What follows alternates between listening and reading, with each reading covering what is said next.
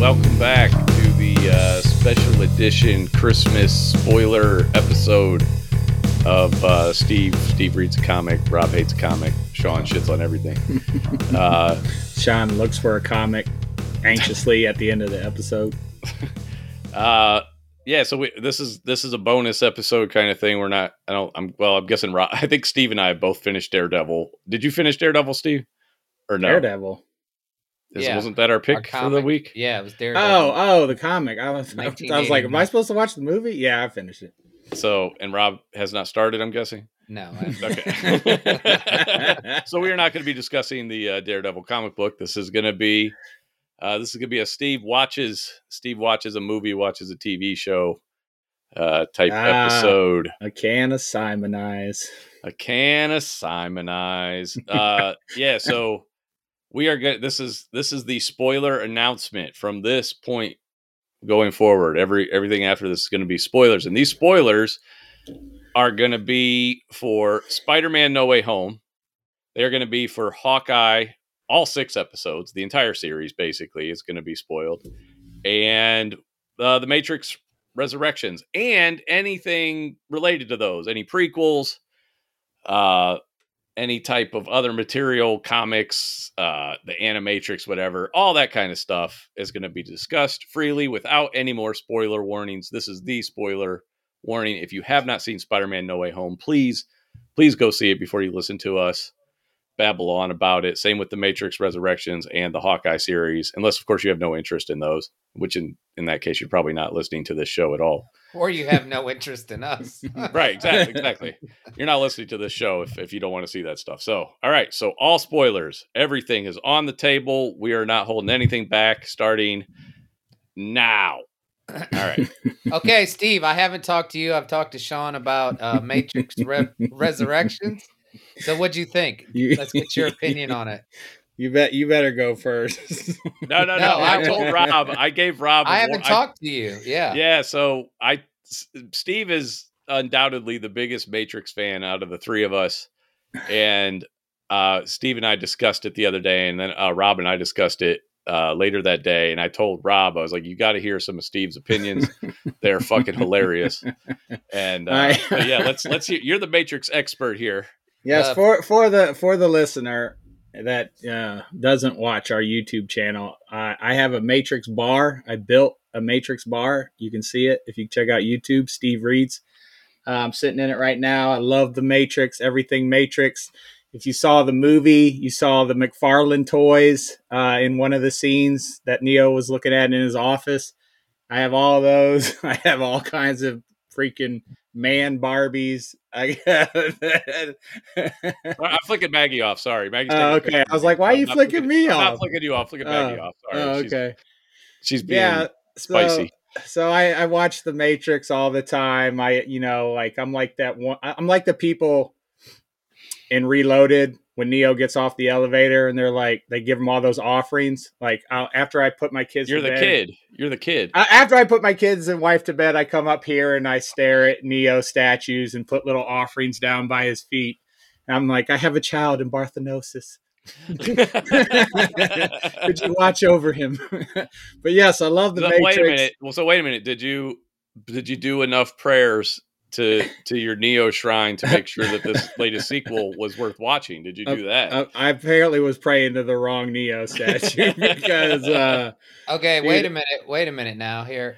Now, we had, I don't know, for the listeners that don't listen to us all the time, we had a conversation about The Matrix, and Steve was saying that it was all a love story. That's why for him, it was the most important thing to him was the love stories. What he said. Yes. We're gonna point this out because if Steve doesn't divulge what he said to me in text, I will put him on blast happily. But he defended vehemently, heartily. He defended his position that his favorite thing about The Matrix was the love story. And Rob and I both disputed that. Yes. Yes. You know, yes. Shut the fuck up. No. I was wrong. I do love that part. But hang on, I gotta find this. I gotta find the text you sent me. I do love that part, but apparently there is more to the Matrix than just Neo and Trinity. I I thought I was going to get some better action scenes in this. I swear to God, man, I kept waiting for it and waiting for it. When we got to see the Merovingian, I was like, all right, here we go. Here we go. Because at this point, I was loving everything of this movie up until this point. I was enjoying the new characters they introduced. I thought everybody was cool. I liked Bugs. I liked the whole concept of Neo creating the video game. You know, and he's still stuck in the Matrix, but he creates the Matrix video game. I loved all that. I loved the way they introduced how the some of the machines made their own choice. Since they're all AI, they decided to just say, fuck the machine world. I'm going to go here with Neo, help him, help the humans. And I was loving all this stuff they were adding to the already existing lore. And I was like, all right, so wow, I need some scenes. I need some Matrix fight scenes, some monumental, groundbreaking fight scenes. They got to the Merovingian, and the way they shot it, it was close up. The camera was close up. There's too many people. I couldn't see what the fuck was going on. And then he gets dropped down and he fights Smith. And I was like, okay, this will be a good one, you know? And basically the only cool scene I saw was when he did that double kick off the wall and hit him. And I was like, I saw that in the fucking trailer, you know? And then I was like, okay, all right, we're going to get to Neo and Trinity. They're going to reach each other. They're going to get out. You know, she's going to break free. I got that scene. Finally, she one of my favorite things in this movie, before I start shitting on everything else, when she does decide to go with Neo, I love it. She was just like, fuck my kids. Neo! She didn't say like, that, but... No, she didn't say that. But basically, she was like, fuck these kids. She said, and, don't call me Tiff. And she reached out, and they're getting each other. They finally grab hands, and I'm like, oh, this is great. And I was like, okay, now let's wreck this town, you know? Let's run this town tonight, as Rihanna would say. And I'm like, here comes the great action. And I was telling Sean, I had to have some introspection. I had to take a deep, hard look at who I am. A little bit of a self-audit. I thought I was further along with equality and women's rights than I was. But as soon as I saw my famed protagonist riding bitch on the back of a motorcycle for the whole entire fucking third act, I was like, what the fuck is going on? What? Get off the bike, do some fucking kung fu. All he did was do this, though. He just moved his hands and waved his hands. He made little, like, he used the force, basically. Yeah. I was like, okay, you know, and that's cool. You know, I'm like, that's cool. But like on the back of the motorcycle, I'm just like, can you please get your own motorcycle or something? I was like, there's nothing. I don't know about you guys, but there's nothing more emasculating for a man than to be fucking seen riding on the back of a motorcycle. In real life, that would have registered. Like if I saw that in real life, I would have laughed. I would have pointed and laughed. I'm not gonna lie. In the movie, it didn't even register with me. I don't know why. Well, it wasn't. When you said it, when you actually said, man, Neo riding bitch, I started laughing because I knew exactly what scene you're talking about. He's got his hands up on her shoulders, you know? It's funny. But I saw that in the trailer, you know, and I was like, oh, okay, he'll just be on the bike for a little bit. It was the climactic third act. That's what it was. Go ahead, Rob. You gotta move your mic away. I didn't even think about, you know, the demasculine part of it, but I was with you. I just wanted to see him get off and fight, or somebody fight something. I didn't want to watch the third act. We wanted him riding a bike with helicopters shooting missiles, cars blowing up without the missile coming from the helicopter. Mm-hmm. And I'm just like, what the heck, man? And once again, we saw that missile from the helicopter in the trailer. So I was watching it, and I had to pause it right before that scene where Trinity finally, awakens. Uh-huh. And I was like, it's finally good. And Molly came home and she had to unload groceries, and then she didn't want me to watch it.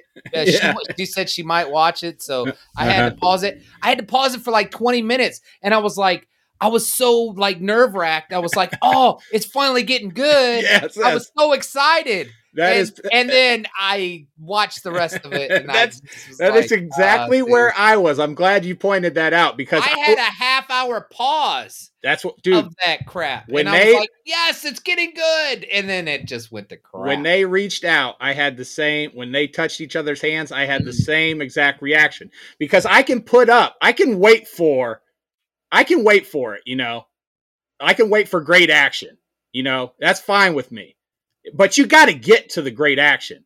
But all I saw was Neo riding on around on the back of a motorcycle, and then I see him. What was the scene where they jump off the roof and she's just holding him, dangling him around? That looks so fucking stupid, man. I'm like, he's like, I'm not doing this. Is this you? And I was like, this is horribly, right, horribly done. But then, wait, one more thing. After that, I had to watch Trinity drag. Don't clear your mic away. You're killing my ears. I'm sorry. I had to watch, one ear on, man. I had to watch Trinity drag him around like a handbag in the air. And I was like, I can't. I'm sorry. I'm sorry. I thought I was more progressive than I am. But everything, when I saw that, like all my primal instincts came out, and I'm like, dude, I'm a feminine man. I have feminine qualities. I like musicals. I like design shows. I like designing my own home. I like rearranging furniture. I have tits with the potential to lactate. I am a feminine man, but as soon as I saw him on the back, he takes it in the butt too. No, that wasn't my fault. I saw that and I was like, I can't. The beast came out. I was like, I was caveman. I was like, I can't take it. Let me explain the scene. Wait a minute. I don't think. But that's how the movie ended. And I'm like, I just threw my remote. I was like, I threw your remote. I didn't get it. No, I threw it on the chair next to me. All those scenes with her being empowered and all that, that's fine. It was just poorly done. Yeah. Like it looked like she was hanging from they were hanging from a crane. Dude, I have no problem with her being empowered and being right, it was and just, being just, let me explain the scene. We keep talking about the scene. Let me please explain what we're talking about. They jump off a building together. They're holding hands. That you think maybe this is the moment where Neo starts flying, and you see, and it's in like slow motion, and they both start nosediving. Neo gets a little bit ahead of her, and then all of a sudden he gets yanked up by her, and they show she is literally frozen in air, perpendicular to the ground, though. And her, I showed this scene to Maggie last night. She has not seen the movie, but I was like, you got to see this shit. You got to see what the people who basically invented modern special effects, you got to see what they did in this movie. And she is dangling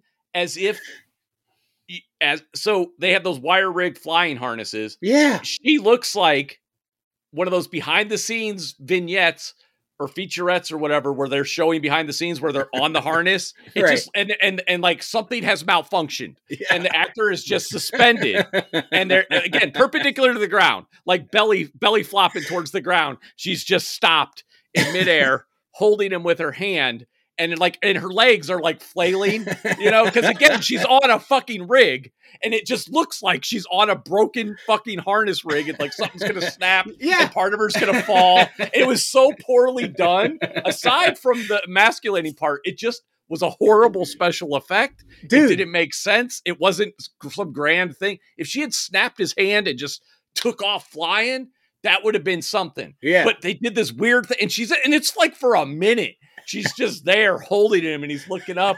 And again, her legs are just like kicking like a baby. And it's like, why? Who thought this looked good? Dude, it looked so bad that they might as well have just left the wires in. That's how bad it looked. It did. It looked like a harness malfunction. It was so fucking bad. And like you said, the movie that revolutionized, special effects. Yes. And that's where they're at now. They've regressed to like pre-1978 Superman with the wire harness. And I just started laughing audibly. And again, I showed it to Maggie and she was just horrified. It just looked so bad. And I remember I was like, I paused it when, you know, when they grabbed hands, and I was like, all right, we still got some good amount of time left. Like they can do something great here. And it just never happened. And I picked up the remote and I just dropped it onto the freaking chair next to me, and it got up because I had stayed up. I woke up at 2 in the morning. No, it was 3 o'clock. I woke up at 3 o'clock in the morning. I watched it. And when I got done, I had about 20 minutes before I had to go to work. So like, I was so frustrated. I just dropped the remote. I was like, I went down, brushed my teeth. I was like this. I was like, why did I even stay up? Why'd I do this to myself? Steve quit his job that day. Dude, I was so upset, man. I was a broken man after watching this movie. It is so disheartening because now I know exactly how Sean felt at Force Awakens. Like he, you know, I know that feeling now. And the night before, the Browns had just went from first place to last place.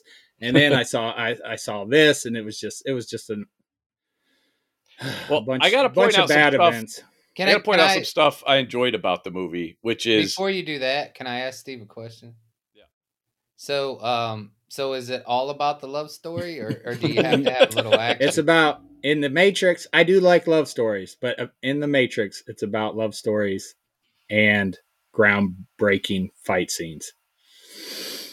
I can admit when I'm wrong. I was wrong. Yeah, that text I got from you that morning. But I loved everything with Neo and Trinity. Like everything up until when they got together, I was like, yes, go fucking kick some ass. Go find the analyst. Go find fucking Smith, even though he just saved you. Go kick his ass. Go do something. Dude, I got a text from Steve early in the morning, and he's like, I just finished the movie or whatever. And then we have this kind of inside joke and he was like, decisions were made, because it was something I said after I saw The Force Awakens and I didn't want to spoil it. So I just kept telling him, I was like, decisions were made. All right. Decisions were made on this movie. You have to go see it. We could discuss those decisions. He texted me that. So I was immediately like, I was trying to go back to sleep, but like, I was just like, with Steve, knowing he was amped up about his favorite franchise, I was just like, all right, I guess I got to go watch it right now. So I did. And I was really enjoying it for the beginning of it. So there's some like real meta stuff going on at the beginning where Neo is, you know, he's Neo, but now he works for a video game developer, and he's like the lead developer on this hit series called The Matrix, where they made 3 Matrix video games as far as he knows. And now Warner Brothers, this is literally the plot at the beginning that intrigued me. They were like, Warner Brothers has come to this development studio and said, hey, we want you to make a fourth one. And if you don't want to, we're going to have somebody else do it, and you're going to lose your development deal with us. And so he's like, I guess I'm making Matrix 4. So I'm guessing all that is kind of how they ended up, how the Wachowskis or Lana Wachowski ended up making the Matrix 4 is based. I'm guessing Warner Brothers was like, hey, it's time to revive this franchise. And if you don't do it, we're going to have somebody else do it. And now I kind of wish they'd had somebody else do it, but I kind of like that meta commentary. And I was telling you guys, and I guess a lot of people didn't catch this, but when we first meet Trinity in the movie, her name is Tiffany, and she's a mom, she's a married mom, and she meets up with Neo. Like he introduces himself to her at a coffee shop, and then her husband comes in. And her husband, she's like, this is my husband, Chad. And I started laughing because I immediately recognized the actor. He's an actor named Chad Stahelski. He's actually better known as a stuntman, and he's best known for directing John Wick, the first one. He collaborated with Keanu Reeves on that, and being Keanu Reeves' stuntman in a lot of movies, but most importantly, the Matrix movies. So she had married like a fake Keanu Reeves, which I thought was very funny and clever. So I was like getting into the movie. I was like, oh, these are some inside jokes here. I like this because I'm a Matrix fan. I recognize that guy. And then we got to like the fights, like, so they find a way to bring in characters like Morpheus. And then we see a fight scene in a dojo with Morpheus. And I'm like, oh yeah, let's watch this. This is going to be awesome. And I'm like, what's happened to the choreography? And like, right. I tried to look it up, but I was like, so the choreographer on the first three movies was a guy named Yuan Wu Ping, who is like a legendary fight choreographer from Hong Kong. He started off doing like Jet Li and Donnie Yen movies, you know, Iron Monkey and Fist of Legend and all these great martial arts movies, Unleashed, but a lot of Jet Li stuff back in like the 90s, maybe even further back than that. And then obviously the Wachowskis hired him for the Matrix series. We have these wonderfully filmed, choreographed fight scenes with these beautifully composited shots of just, you know, the way they shot the scenes, like the wide angles they used. And, you know, they made a one-on-one fight feel super fucking epic. We get to these fight scenes and like Steve was saying, the camera's in all tight. There's no like, the choreography was to reference Hawkeye. It was like TV level. It was, Morpheus was wearing something where I couldn't even see his arms and his legs. It was like, It was the outfit he was wearing. I was like, this sucks. I can't even see it in. It was bad. It was like B movie level choreography. And again, this was the franchise that like revitalized Kung Fu chop sake movies, whatever you want to call them. You know, that genre was like big in the '80s. Kind of went downhill in the 90s. 99, Matrix shows up. All of a sudden, badass martial arts fights are fucking back and they look better than ever. Mm-hmm. And now, what happened? Yeah. You know? The pacing was slow, too. I was like, I know Keanu can fight faster than this. I've seen John Wick. Like, right. It was faster in the first Matrix movie. Like, the move. I was like... But that I mean... It was all right. He did his big super blast at the end of that fight scene. I was like, all right, not what I was expecting, but it was all right. And then we got, what did we get? We get a fight on the train. That was terrible. That was all mumbled garbage. I couldn't see what was going on that train. Right. And then we got to the Merovingian scene, and that was like, okay, this has got to be a good fight scene, and it wasn't.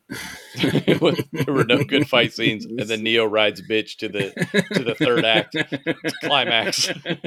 We're like, I was like, can we do something else? Can he get off the bike and maybe fight something? Right. Sean said he did like how the people out of the buildings turned into bombs. That was kind of cool. It was fun. A small thing that I just enjoyed, but it was also kind of dumb. And again, I kind of would have liked to have seen. Like, if they're going to use Neo, which at this point, I wish they hadn't used Neo and Trinity as their main characters. I wish we'd gotten a new cast with a new story. But, like, I would like to see something like Doctor Strange's mirror dimension where they're really warping the Matrix around and using the environment to fight and stuff. And instead, we just got Neo doing, you know, like jazz hands and everything. And that was basically his role, was just jazz hands. Dude, the entire third act was jazz hands. Yeah, it was a letdown. But, and then this was the question I posed to both of you. Rob had somewhat of an answer. Oh, yeah. I forgot. I don't understand. So basically, the Doogie Howser, the analyst guy, he starts explaining his master plan.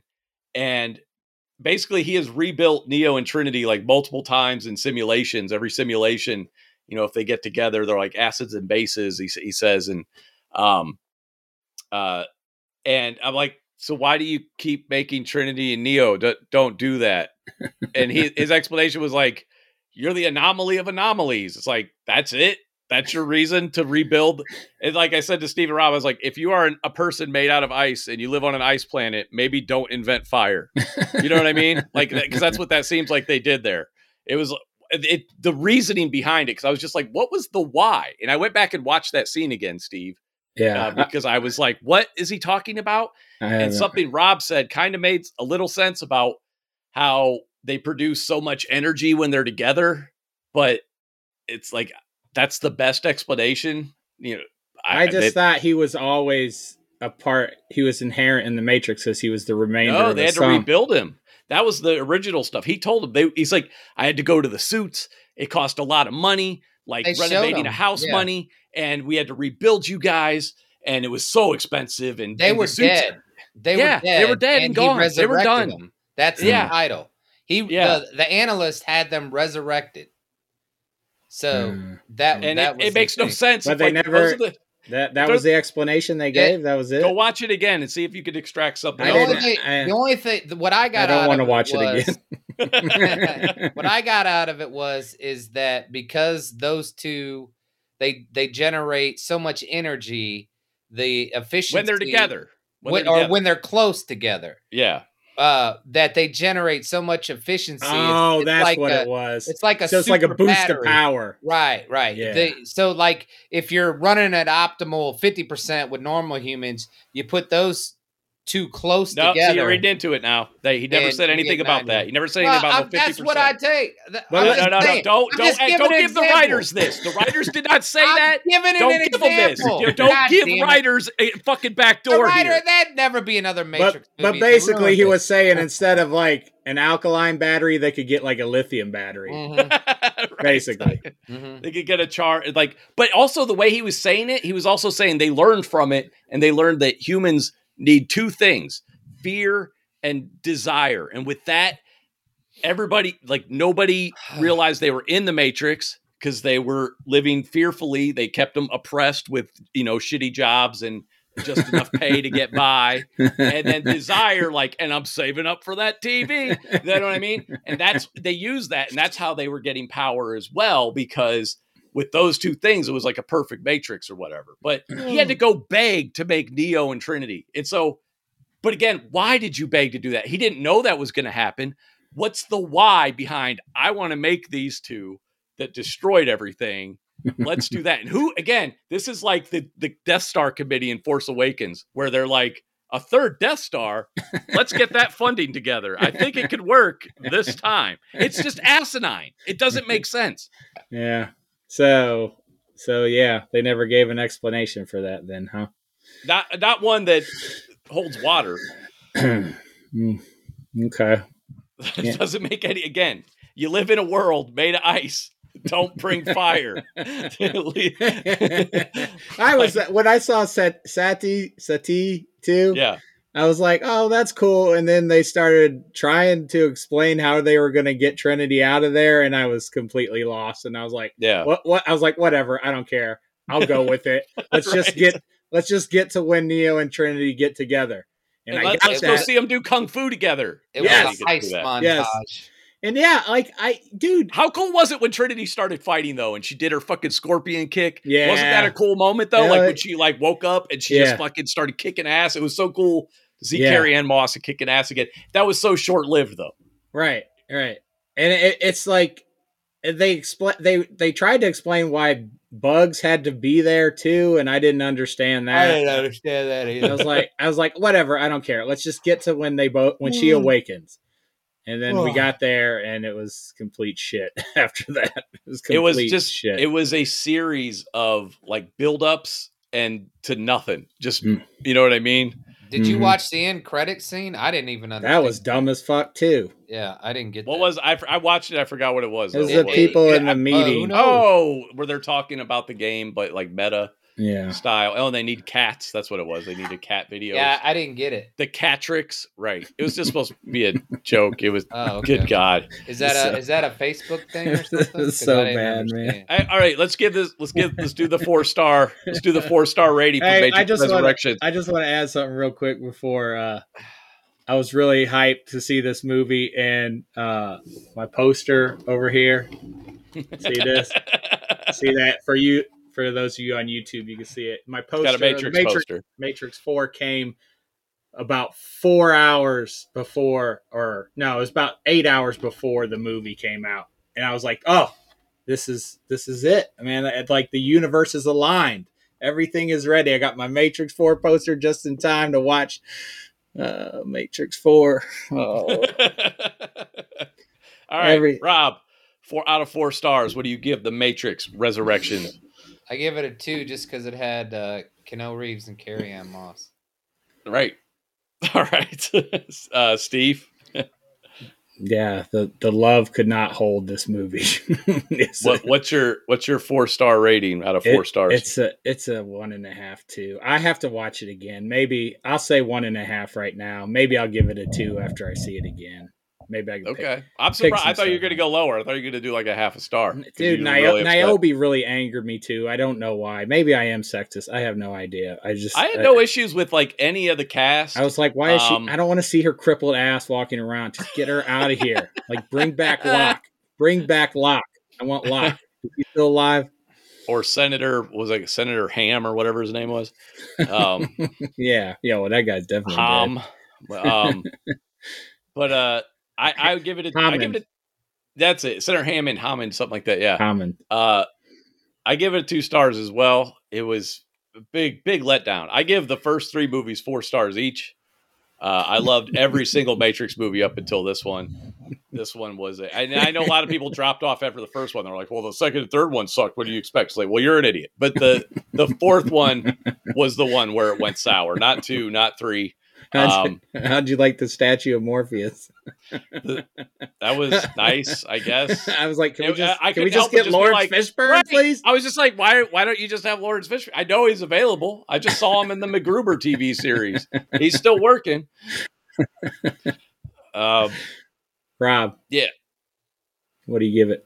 He gave it 2. You weren't listening, clearly. Listen to anything I just said. You gave it 2. I thought that was Sean. What did you give it, Sean? We both gave it a 2. Right. I gave it a 2 before he gave it a 2. I'm sorry. I'm seeing you gave it a 1.5. Is not only talking, but I'm listening. I can't see through the flames of frustration right now. I'm sorry. But you gave it 2 stars, so that's not bad. No, I know, because it did have a lot of things I liked, but that fell way short. Dude, they way short of the mark. Way short. 2 stars for me seems... Or 2 stars from you seems generous because I think you hated it a lot more than I did. But like I said 1.5. I watched it again. Maybe I'll give it 2. Okay, but the fight scenes, man, we in 20 years, that's the best they could come up with. Like that's shocking that they. So who did? And again, maybe that was Lily Wachowski's input. Maybe we're missing what she brought to the franchise. And you know, Lana's focus was more on the love story or this and that or whatever, or maybe on but. We clearly need the Wachowskis together as a unit. I think that might be the key there. Dude, the way that movie ended, it said directed by Lana Wachowski. I was like, what? That was it? What? That was it? It ended? That was it? That's what we got? It was a disappointment. It was not the worst movie I've seen this year. That was still The Eternals. All right, so let's move. It was worse. I agree. And that was with no expectations. Eternals I knew was going to be a fucking flaming pile of dog shit, and it's managed to go lower than what I even thought. All right, let's move on to Hawkeye. Everybody watched the final episode, right? Yeah. Excuse me. So yeah, we get the big tease at the end of episode 5 for Kingpin, and we get Kingpin. We gotta get into this because. Steve, it's your turn to pass the fire over to me, and it's time for me to well up with righteous indignation. I don't know, man. I got a lot of fire for this last episode too. So, okay, we haven't talked about it yet. Rob and I talked about it. Steve and I have not talked about it yet. So, what, Maggie? We're not talking about Far From or No Way Home yet. Maggie wants to come in as a guest for No Way Home because she threatened me with divorce after I made her see it today. Okay. Anyway, back to fucking Hawkeye. All right. So first of all, I just finished watching Daredevil season 3. Finally, I watched season 1 and 2 when they came out. I watched like part of season 3. I just wasn't into it. There was nothing wrong with it. I just wasn't in the mood for it. So I literally didn't return to it until a week ago. I think I was about halfway through the 3rd season. And so there's a big fight and Kingpin is in season 2 a lot too. I can't remember if he's in season 1. He might've been, but I think it wasn't season 1, 2. But anyway, Kingpin in the comics, Kingpin in the series is a hulking mass of muscle. Like the whole thing in the comics is that he looks like a big fat guy, but he's actually, it's all muscle basically. He's just huge. He's very strong, very powerful. And Daredevil and Bullseye both are fighting against him in the season 3 finale. And they get the shit kicked out of themselves, but they ultimately beat him. And after a long, knockdown, drag out fight. And, he goes back to jail. That's like the last we saw of him, as far as I know. And then in this show, our star, Kate Bishop, in case you didn't know who the star of Hawkeye was, it's Kate Bishop. It is not Clint Barton, as they might have fooled you into thinking. Our star, Kate Bishop, the 22-year-old college girl who took martial arts classes, and this is her first time fighting people who actually want to kill her. She beats Kingpin in about 5 minutes by herself. I think it was shorter than that. Yeah, I'm being generous with that. But yeah, it was a... meanwhile, Clint Barton, the actual Hawkeye, is sitting in a Christmas tree, guys. That's what's happening in our Hawkeye show. Hawkeye is stuck in a Christmas... I am not making this up for anybody who... And she, meanwhile, after... It looks like Kingpin basically punched a hole through her body, Mortal Kombat style. She gets up. She's fine. After flying, like he punches her so hard, she goes flying. All her ribs would be cracked. And I was telling Rob this, like, dude, when I was taking martial arts and we were doing like line sparring and we had a guest instructor, a black belt, and I'm a white belt. I'm a new guy. And I'm like, all right, I'm going to go after this dude. Right. Cause he can take it. Cause he's a black belt. Right. And so I come at him hard and fast. He fucking punches me in my ribs. I fucking drop. I'm like trying to catch my breath. This was not a big guy. This wasn't like some big dude. He was a black belt, so he knew how to hit and stuff. But I think I honestly flustered it. And honestly, in line sparring, you're not supposed to hit that hard. You're supposed to pull your punches. You're not trying to fucking knock people out. But I did. I came at him hard because I'm like, well, you're a fucking black belt. I'm a white belt. You can hit. And he panicked and fucking blasted me in the ribs. And that one shot in the ribs gave me rib pain for like 2 months. Like I didn't have a cracked rib. I had bruised ribs. I was going to say it might have been broke. No, it was bruised. It turns out they didn't find anything in the X-ray. But man, getting up out of bed every day, I was like, ugh. It was so watching her get punched in the gut and then go flying. And this fist is about the same size as her entire midsection, and she's just like, I'm fine. And then we watch Clint get blasted in the head with a metal nightstick 3 times, like full force, like a train in the head. But yes, yeah, these sounds like when you would hit the fucking swing set with like the bat or something. Yeah, and he those are the sound, and he doesn't even get knocked out. There's no marks on him. I'm like, why are you doing this? It was so bad. And I was telling Rob, I was like, this was like watching an episode of Power Rangers. That's what these fights felt like. None of the fighting actually was hitting. It looked brutal as fuck, but you get hit in the head 3 times with a fucking nightstick. You're done. You are done, son. I don't care if you're fucking Clint Barton. You're done. I watched him get knocked out in a punch by fucking Scarlett Johansson. All right. I was talking to a buddy at work. He's like, how'd you like Hawkeye? I was like, well, Kate Bishop should be dead. And I had to watch fucking Clint Barton in a fucking Christmas tree. I said the same thing you did. I was like, he spent half the fucking episode in a damn tree. And instead of climbing down tree branches, right, she shoots the giant Rockefeller tree down. I'm like, that guy's dead now. Like, he could have easily climbed down the branches. It's a fir tree. It would have hurt. He had a little bit of body armor. He could have literally slid down. That's the normal thing you expect to see. He would have been a little bit sticky from the sap. But other than that, he'd be alive. It was so dumb. Everything was too much shit they had to complete. It was all rushed. None of the fight scenes were good. The fucking, these were supposed to be. Everything was anticlimactic, dude. It was just like, there's Yelena. I was like, this is supposed to be a good scene, but they only had like 30 seconds together. He whistles and everything's fine. I'm like, he waited to do that too. Like, do that at the start of the conversation before she hits you in the head 3 times with a nightstick. Like, we didn't need that level of violence.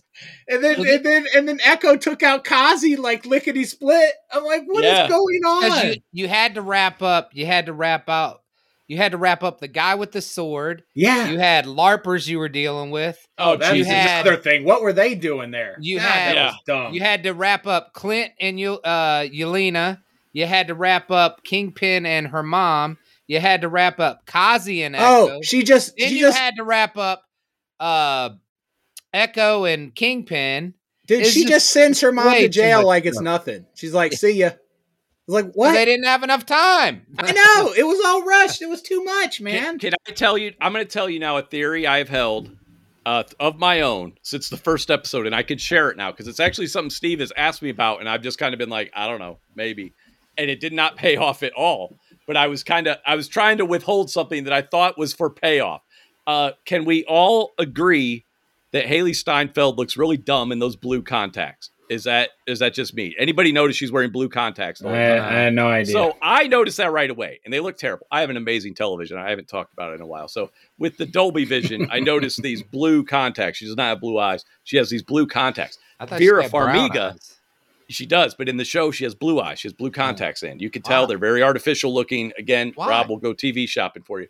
But anyway, so let me tell you why I thought they did this and why I never addressed how ridiculous they looked. I thought they did it because one of Vera Farmiga's, known features, she has like bright blue eyes. I don't know if anybody else has noticed that, but Vera Farmiga has very bright blue eyes, and she's supposed to be her daughter.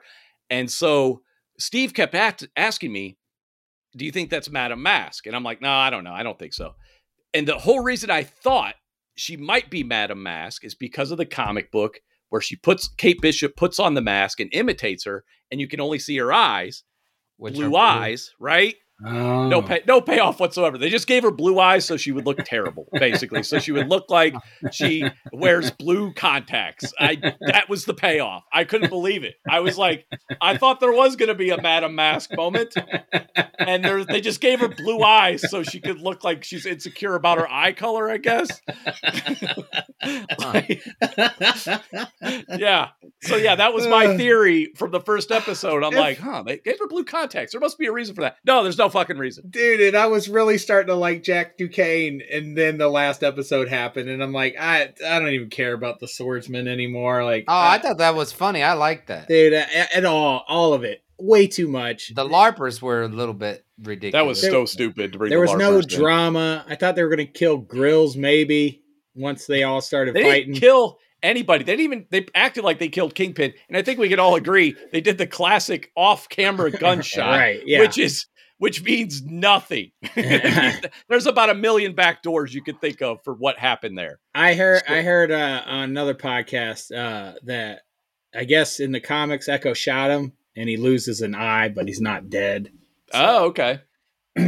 That could be a thing. I could see that. This is the same dude that at the end of Daredevil season 3, he's fighting Bullseye and Daredevil and holding his own for the most part. And then in this movie, or in this show, he gets shot in the chest with an arrow, gets hit by a car, and then gets taken out by a college girl.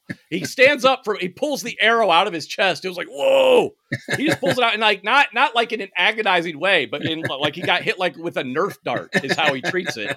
And then he gets nailed by a car, goes flying into a building, and just stands up. And you're just like, holy shit! Yeah. And then he fights Kate Bishop, and she's like, done. Like, I was like, what? He was toying with her, but she still had broken ribs. Toying with, dude, that you maintain had, he was toying like, with her. If you get, again, he punched her in the gut so hard that she went flying in to fucking soda machines or whatever. That's not toying with somebody. You're trying to knock that person out. And you would normally. That would normally work just fine. Dude, if it was realistic, he would have picked her up and snapped her neck right there. Like, or just believable. Make it believable, or just make her get knocked out. Because I think what Rob's actually, he says he was toying with her. What I think Rob means is more that he was kind of treating her as insignificant. Yes, he was just punch her and she'd go flying, which made sense except for the fact that she's invincible. She's got plot armor. Well, yeah. So with the plot armor, she stands up and then beats him, and you're just like. Dude, I get it. Okay. He just ripped off a fucking car door. We are talking about comic book superheroes movie. Yes. But there's still like a level of logic and physics. Superpowers, though. Right. There's like a level of logic and physics that you expect from this stuff. And they're just all over the place in this series. Like when we were watching Black Widow. I'm not arguing with you. I'm just saying. I know what you're saying, but because I know what you're saying too. You're like, well, it's all made up, but it's like, okay, but you have to have a level of believability, not realism, but believability. And when in Black Widow, when you watch her fall off a building, and she's just like, oh, wow, that kind of hurt. And then in this, Hawkeye getting blasted in the head with that fucking nightstick, and that's like you said, the sound, man, the fucking bong. Was that a metal plate in his head, dude? It just.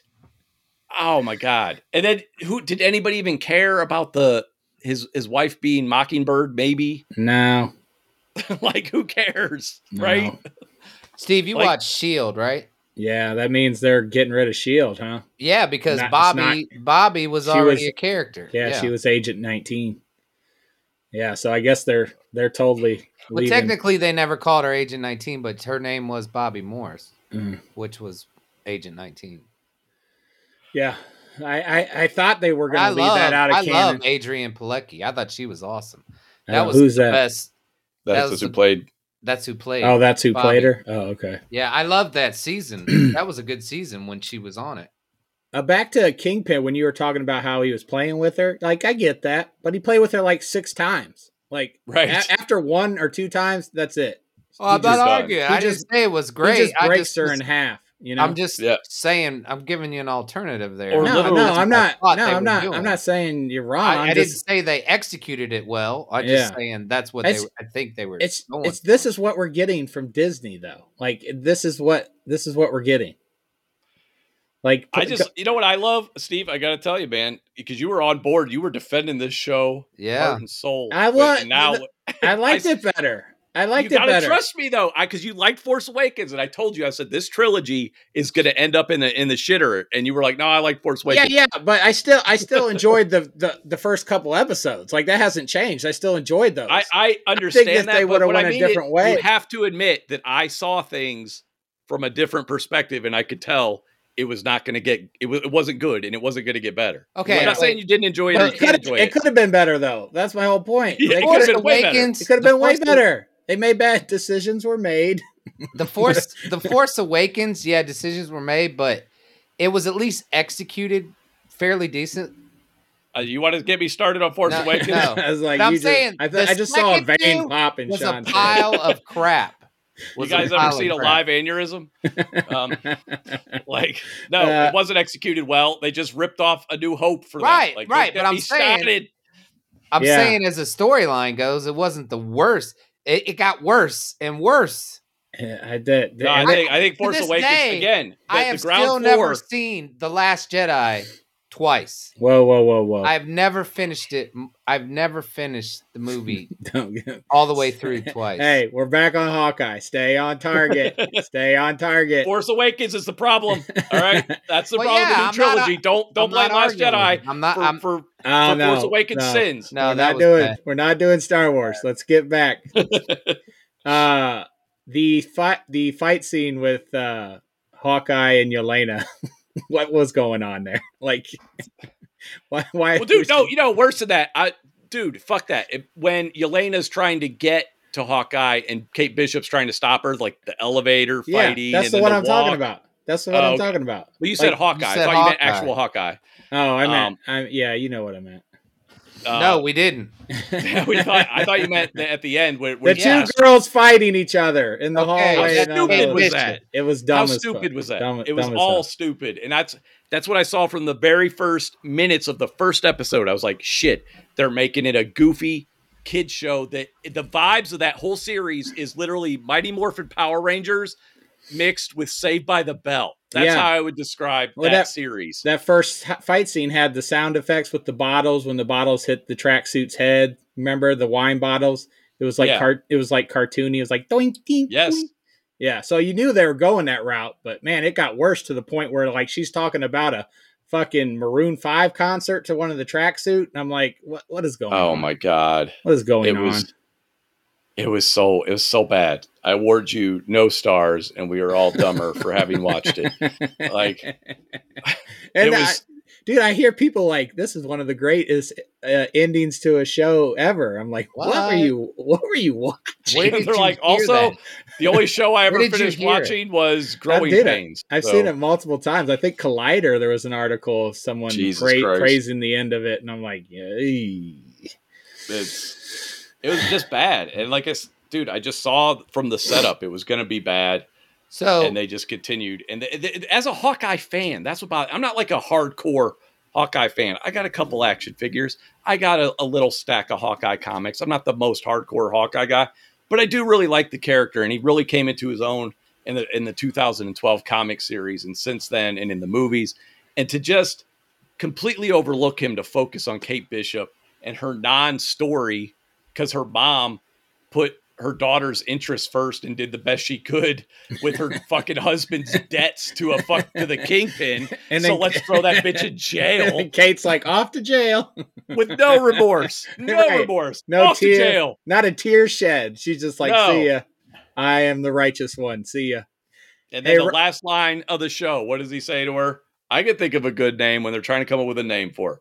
Like I said, going to bestow the Hawkeye title on her. Yeah. And fuck it. Fuck that. Fuck that horrible shitting on Clint Barton. It makes me so angry what they did here. It was a travesty. You want me here? This is for your ego. You were right. It doesn't help because I already do that. I already do that. Not to sound arrogant. I know that sounds arrogant, but again, I've been writing my book. I've been writing a movie script. I've been coming up with concepts for comic books. So when I look at things as a writer. No, I'm not a published writer. This is not ego talking here. I have no experience. Sounds like but it. When you look at things, you have to construct things in a way that makes sense, that are going to be consistent. You have to, find your tone and stick with it. It is easy to veer off and go silly or go horror or whatever when I'm writing. But I have these character guides I write for myself, so I don't do that. And it depends on what I'm actually writing. So when I saw that first episode, I saw exactly what the fuck they were doing. And then they followed it through. It's same thing with Force Awakens. When I saw Force Awakens, I was like, this can only end badly. They fucked up so bad here that it's going to only get worse. And it surely did. Rob, and again, go ahead. What'd you think of the Pym arrow? Oh, that was funny. Were they shrunk? That was funny. I thought that was funny. I thought it was funnier. I thought what had me laughing was when they were like squeaky little voices. Like, me, me, me, me, me, me, me, me. It sounded like Beaker. and then the owl from the tree with Clint comes in. That was funny. That was genuinely funny. So I'm not gonna... Sean. Yes. You didn't like WandaVision as much as Steve and I did. WandaVision I hated it for the most part. Hawkeye? Oh man, don't do that to me. Yeah. I think WandaVision had a lot better collection of moments that I did enjoy. Because I do like Wanda, I did like Vision, and there were some really touching moments in that show.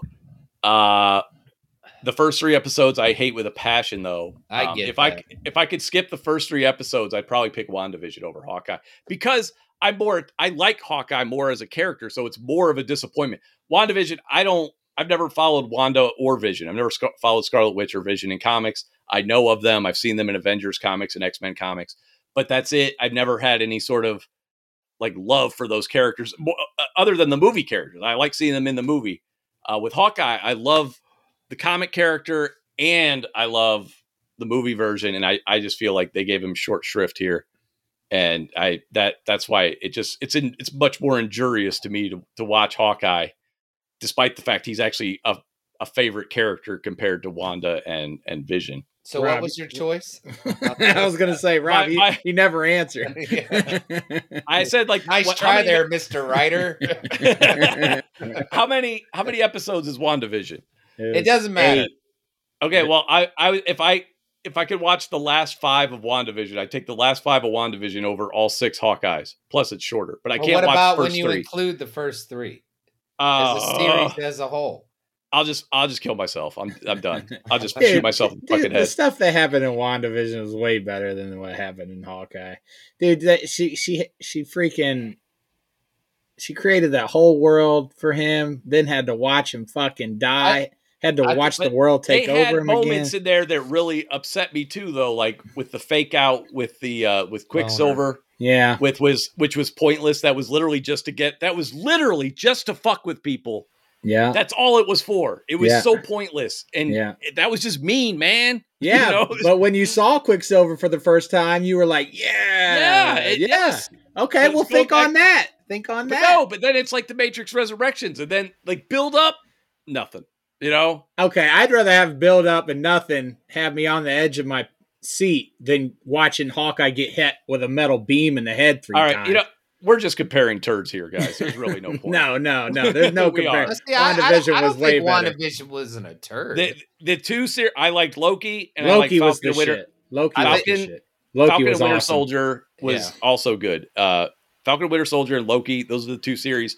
WandaVision, Hawkeye, I never want to watch either one again. I think Loki every episode was the best. Yeah. I think Loki was better executed, like from start to finish. Loki was fantastic. And just Loki was actors, good. The writing, the way they took a character that I did not give a shit. I know there's like some hardcore Loki fans out there. I am not one of them. I never gave a fuck about Loki until this series. So great job. That was good. I did like Loki. Falcon and Winter Soldier. I thought that was good. I thought that was really good. That could have been better, but there were some great moments, and tonally it was consistent for the most part. And I just really like Anthony Mackie, just the way he really earned his status as Captain America, and I love the way they pulled the suit right out of the comics, like Bucky's whole story. I thought all that was like really good for the most part. Yeah. Hey, you heard her say "lucky," right? Oh no, I didn't even notice. I was probably playing on my phone. They said it twice. They said "lucky" twice. Yeah. I was so mentally checked out at that point. What's up with? Remember when I thought because I didn't know anything about the comics or anything, and I thought Clint's daughter was supposed to be Hawkeye.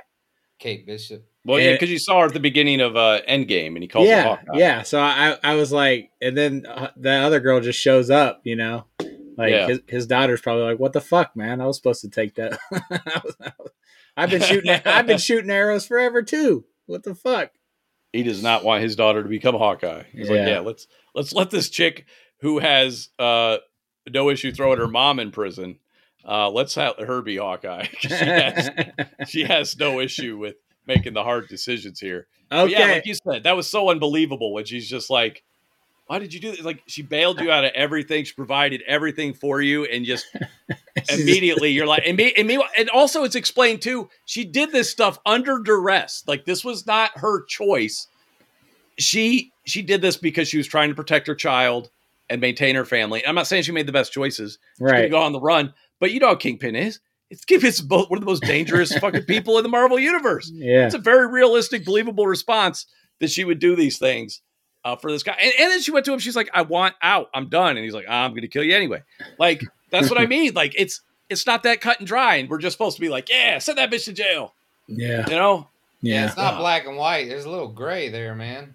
Right. It just went totally black or white. Then there was like a fight scene between Clint and Cosby, and that was weak. I was like, "What is?"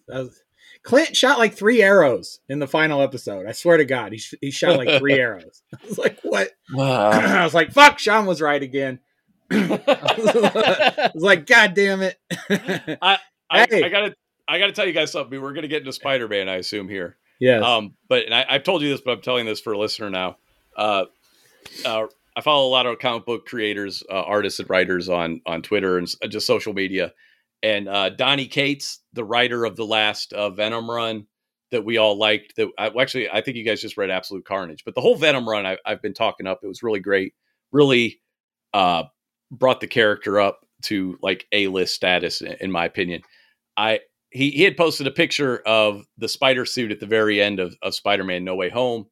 And then he took it down immediately because people were like, "That's a spoiler, dude," which I did not agree with.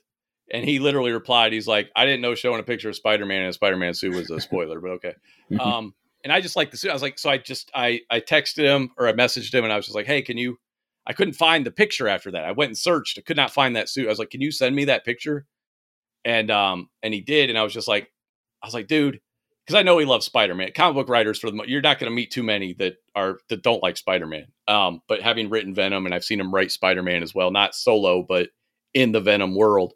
That great scene in the diner with Eddie and Peter, anyway, do you guys remember what I'm talking about at all? Mm-hmm. In Absolute Carnage. Anyway, I was just like, dude, I hate that this director is obsessed with putting gold on Spidey's costume or whatever. And he messaged me back. He's like, "Yeah, dude, I didn't like that either. Don't fuck with perfection." And I was like, yes, it's like validation. And I was telling Logan about it, and Logan literally said to me, he's like, "I'm tired of you being validated by successful people."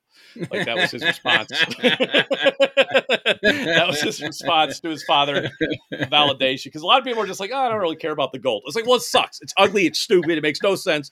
It's got one of the only costumes in comic book history that is almost virtually unchanged since its first appearance. Batman's costume has changed a lot. Superman's costume has changed a lot. Spider-Man's has not, because it's a fucking, it's just such a classic design. And so to fuck with that and keep throwing gold on it no matter what just pissed me off. You know what, too? And they fucked with you intentionally because they put his suit in the end of the movie. Like, he could have been. They know what you want to see. Yeah. They're like, he could have been wearing this the whole time, but we ain't going to give it to you to the very end. Or just the homecoming suit, the original Stark suit. That's all I wanted. Yeah. And, you know, and then that still could have been a cool reveal. Him. Because I love that. And all right, I'm getting ahead of everything. All right, Spider-Man No Way Home. Wait a minute. Wait a minute. The post-credit scene in Hawkeye. Did you? Oh, shut up. I thought about you. I was thinking about you. I was like,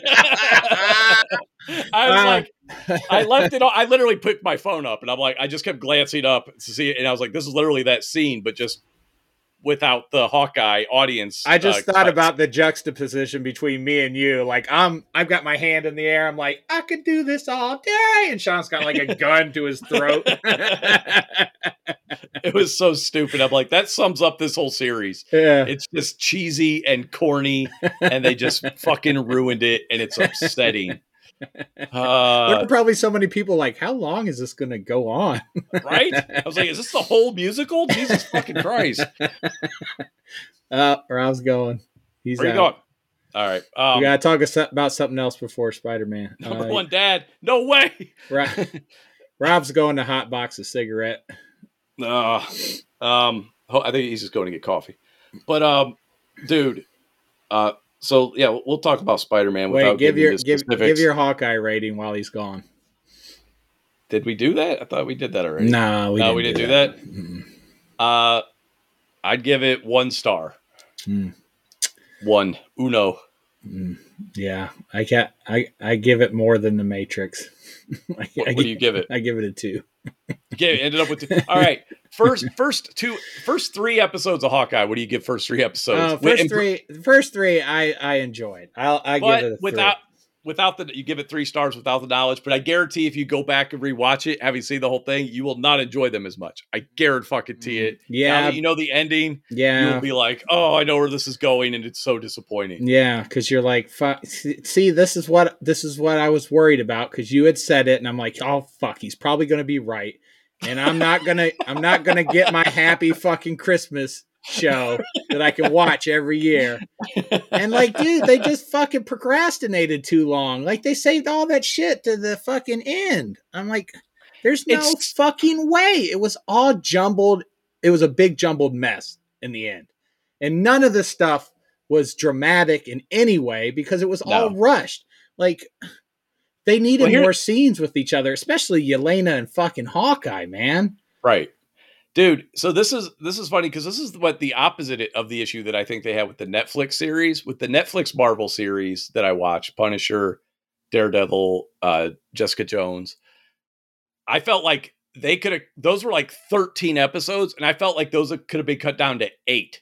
You know what I mean? Like, they had so much, like, these lulls in the middle where it was just backstory for every goddamn pedestrian you saw. And this show had the opposite, where it was like, they should have, honestly, the series shouldn't exist. But if it was well done, if it was done correctly, it should have been about 8 episodes. You know what I mean? Like, you kind of had more time.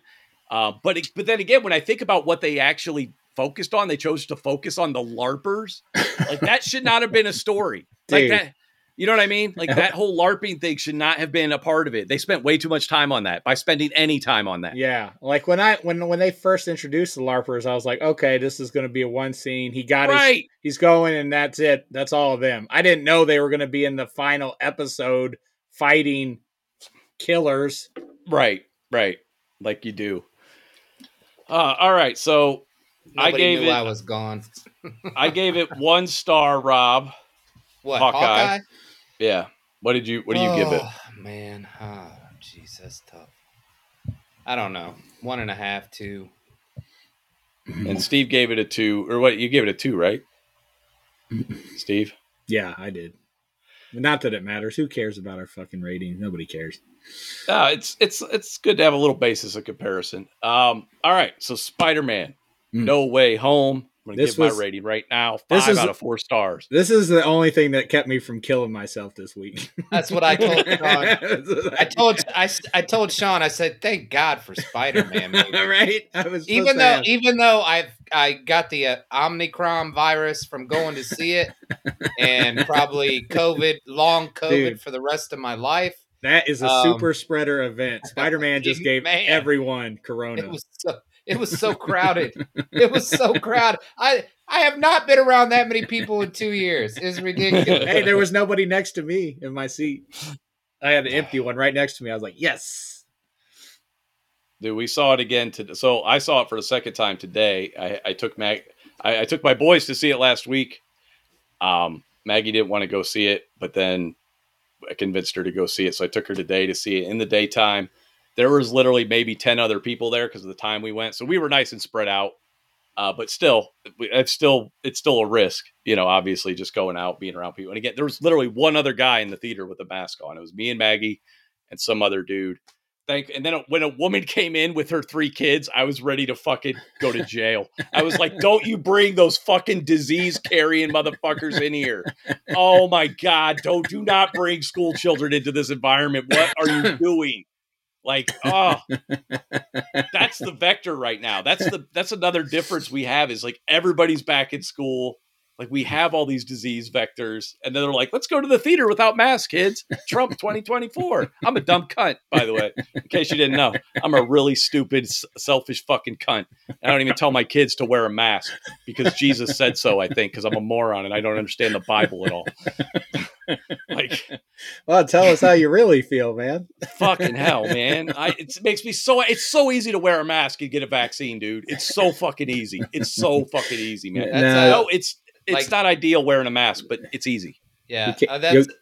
I'm so glad. I was like, I'm wearing my mask. I'm vaccinated, boosted, and I still wore a mask at the theater and nobody had, hardly anybody had a mask. And that's why you have to wear one because they're not trying to protect you from themselves. So you have to do your best to make a barrier.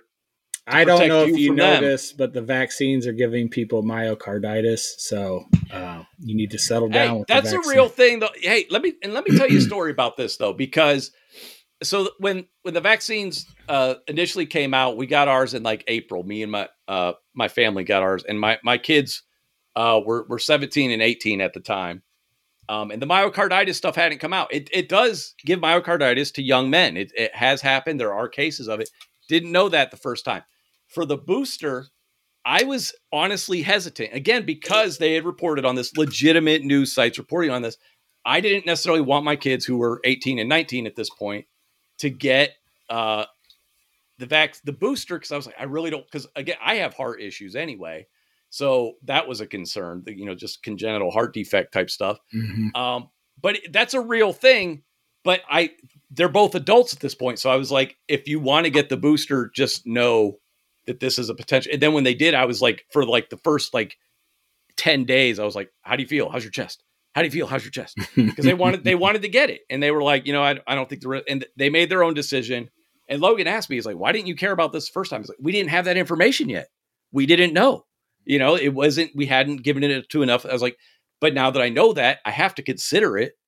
And they made their own decision. They decided to get it. They were fine, thankfully. And I'm grateful for that, but there can be side effects is what I'm saying. I'm not one of those people who just is like, oh, it's 100% good. Nothing in this world is 100% good. You know what I mean? There's going to be something, but the kids were fine. And I'm very grateful for that. That is something to consider. However, my kids knowing that, me explaining that to them, they still wanted to get it because they didn't want to get fucking COVID, and they did it, and they're good. And I don't really have a point to this story, I guess, other than the fact my concern is just for my children's health and my family's health. And that's why I don't understand how that's not everybody's concern at this point is, should I get the booster? Yes, because it protects me and it protects other people. How is that just not number one? Mm. Anyway, completely diverted from Spider-Man No Way Home. We all have COVID. All right, we don't have COVID yet that we know of. We'll say that we have not. We don't have any symptoms, and hopefully it stays that way. But I'm going to get tested tomorrow. But dude, Spider-Man: No Way Home. Fuck. Oh man, dude! Watching the movie again, and I cried so many times. I did too. And I cried again. I cried in anticipation this time when scenes were coming up, like before Aunt May dies, and even just the wholesome moments where the three Spider-Men are just kind of talking to each other. I was like tearing up. I just loved the dialogue and the interaction. It just really hit home for me. There was like seven times where I teared up in the movie. And then the tears started to finally flow when Toby is holding that shield from, here comes Maggie. Here comes Maggie. I hear her mumbling down the hallway. All right, I'm sorry to interrupt you, but I got to tell everybody. She doesn't want to actually. Oh, we're gonna sit right there and talk. Stare you. No, I'm just gonna stare at you. Oh, you're not gonna say anything. You're just gonna intimidate me. So Maggie has a thing. Put the headphones on her. Maggie does not. You want one of my earpieces? They're not. It's just a. Do you want one? She's going to stare. She's just staring at me over my computer. She's right in front of me, staring at me over my camera. Can you please stop doing that? It's incredibly distracting. She's going to slit your throat on camera. So Maggie doesn't like movies that make her cry. If movies provoke an emotional response from her, she immediately is like, this is a bad movie. She doesn't actually mean it. However, I will say this for her, even though she won't admit it. But yes, I mean it. You do not mean it. I mean it. No. And she leaned over to me in Spider-Man today at one point and said, this is the worst movie I've ever seen. And that's like the highest review you can get for a movie from Maggie, basically. If it is the worst movie. And then she said to me at the end, she's like, this is on par with what you did to me with Guardians of the Galaxy 2. And which was worse? Ask her which was worse. Which one was worse, Steve wants to know. Guardians 2. She said Guardians 2 was actually worse. Okay. Very, very emotional, very well done stuff. And so we get to all right, so let me backtrack a little bit. So she always asks these questions about how the movie is going to impact her emotionally. And I always find a way to like dance around it or sidestep it. Partially because I don't want to do any spoilers, but also because I want her to go see it. And if I reveal anything that's remotely sad, that she won't fucking go. I remember texting you because I teared up so many times and I was like, is Maggie all right? She was not all right. She was not all right. She threatened divorce so many times today. She told me, she's like, pack up the Elantra, get all your shit in it. We're on our way home, by the way. She's like, I want you to pack up the Elantra with all your shit and get the fuck out. We're done. Yeah. And, so we're watching the movie. We go. Oh wait, I'm getting off topic here. All right, let me back up. So when she asked me about Spider-Man after we saw it, she said something along the lines of, "Is there anything in this that's like sad or emotional or going to make me react?" And I danced around it by saying, "How am I supposed to know what you're going to react to?" And she just kind of let it go from there. And there's a little bit of validity to that because I saw Deadpool 2. I did not think it was an emotional movie. I took her to see Deadpool 2. And she was fucking crying at one point. I was like, oh, no. And I did not see it coming. I truly did not, genuinely did not.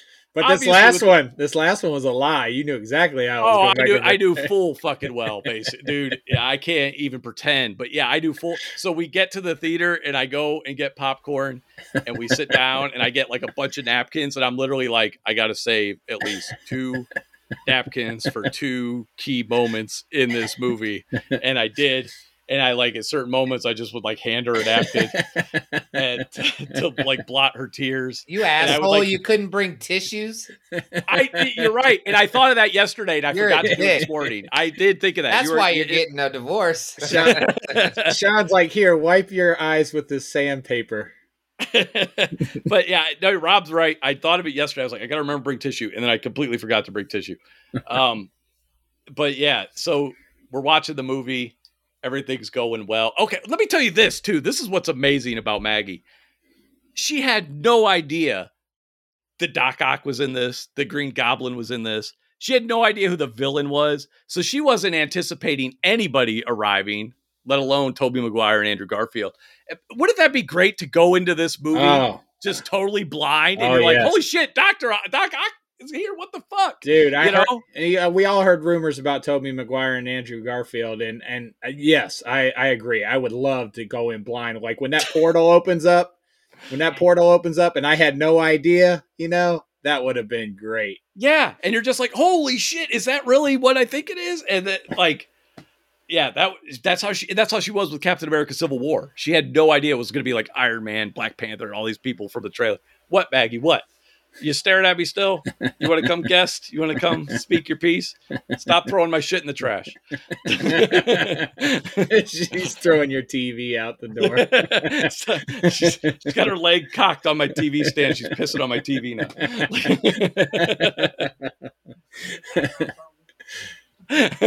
She said she's going to come in the background and start taking my posters down. They're going in the Elantra. Yeah. You told me that you knew who that Spider-Man was. I didn't. Oh, know. Yeah, I didn't watch the Amazing Spider-Mans before, so I didn't recognize the suit. I didn't know which one it was. I was like, is that Toby? Eyeballs. Yeah, I had no idea, but Sean's like, that's Andrew Garfield. I've watched a lot, even though I don't really like, I just love Spider-Man so much. And sometimes I've rewatched like the originals so much that sometimes I'm like, let me rewatch Amazing to Spider-Man because I don't watch that often. Uh-huh. So I'm very familiar with them just because I'm such a fucking Spider-Man fanboy. So as soon as I saw, like Rob said, the eyes, I was like, oh, those are the big eyes from Amazing Spider-Man 2, Andrew Garfield suit. Mm-hmm. That's when I knew. And I was like, yes. Let's back this up to the beginning because this starts out hot, right where it left off from Far From Home. Yes. And I was like, this is going to be awesome just from the way it started. I had so much fun with him swinging around with her and how quickly the helicopters were at the apartment and everything. Dude, that escalated so quickly. Right? And then you get to see Happy's apartment. That's great. He's sitting there with a CPAP machine trying to sleep. So this is so many funny things in here. Great comedy. So this is what Marvel normally does when they balance comedic moments with dramatic moments and whatever. This is them at like peak Marvel to me. Like Hawkeye did it horribly because a lot of the jokes just weren't funny, but like when they were doing funny bits in this, they were legitimately funny. Yeah. Like it's, and to me, funnier than a lot of movies that try to be comedies, like funnier even than like Deadpool type stuff. Cause it's like believable type jokes, like and interactions for the most part. There's a few lines here and there that are, you know, hit or miss, but for the most part, it's totally believable and relatable interactions, and they do such a great job with that. But yeah, like you said, that escalates super quickly. Everybody wants to, you know, interview Peter Parker. You have these factions. You have the pro Spider-Man people. You have the pro Mysterio people. The great scene with Hannibal Buress and J.B. Smoove and the dude from Silicon Valley. Oh yeah. That was a great scene. Martin Starr, I think is his name. But yeah, and Hannibal Buress is just the whole time like, he's a murderer. Mysterio is right. it was great. That's totally believable now in a post-Trump world. I'm like, this is how it would be. Yeah, some of the kids made all these posters for you. You did that. he did all this. Like, I love that line in the other one. He's like, I'm pretty sure that dude's a war criminal, but whatever. Right. But yeah, this had everything in it and they did it right. Unlike Hawkeye where they had everything in it and it was just a jumbled, garbled mess. I forgot to ask you guys, when he was walking, remember when he was like a perp walking towards the school after they found out his identity? Did you hear, or did I imagine it? Did somebody say do a flip or something like that? Did you hear that? I did not. I didn't know. I didn't hear that.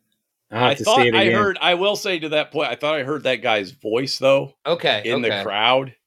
The guy I know you're talking about. I don't know if he said it or not. Hey, I don't Spider-Man, know if I imagined it. Maybe I thought I heard that guy's voice. I think it was when they were walking. When he was walking to school, but it could have been somewhere else. It could have been. No, that's the part I'm talking about. There's that crowd of people with the barricades, and he goes to like go up the steps, and like there was everybody's a guy that yelling at him. Like everybody's yelling at him, and I thought, and I forgot to ask you guys that. So after you're saying your boy Clev could be in this movie? Yeah, it's your boy Clev. So they get to all that. They can't get into college. And so Peter takes it. What I loved about Peter's extreme step of going to Doctor Strange is honestly, that's how I think. I have like that catastrophic thinking where I'm like, I have to take drastic measures. And Doctor Strange is like, did you call them and plead your case? And he's like, you can do that. That's me. I'm like, you can just talk to people. They said, no, I thought they meant it, but that's not how the world works. Like that. You do, you could just call and talk to people sometimes. Yeah. I'm surprised Strange did the spell for him. That was the bit. See, that's a stretch, but I think it all kind of feeds into, like, when you think of Doctor Strange, you think about his ego. Mm-hmm. And a lot of what he does is just to see if he can fucking do it. You know what I mean? He did it already, too. Right. He claimed he did. Yeah, right.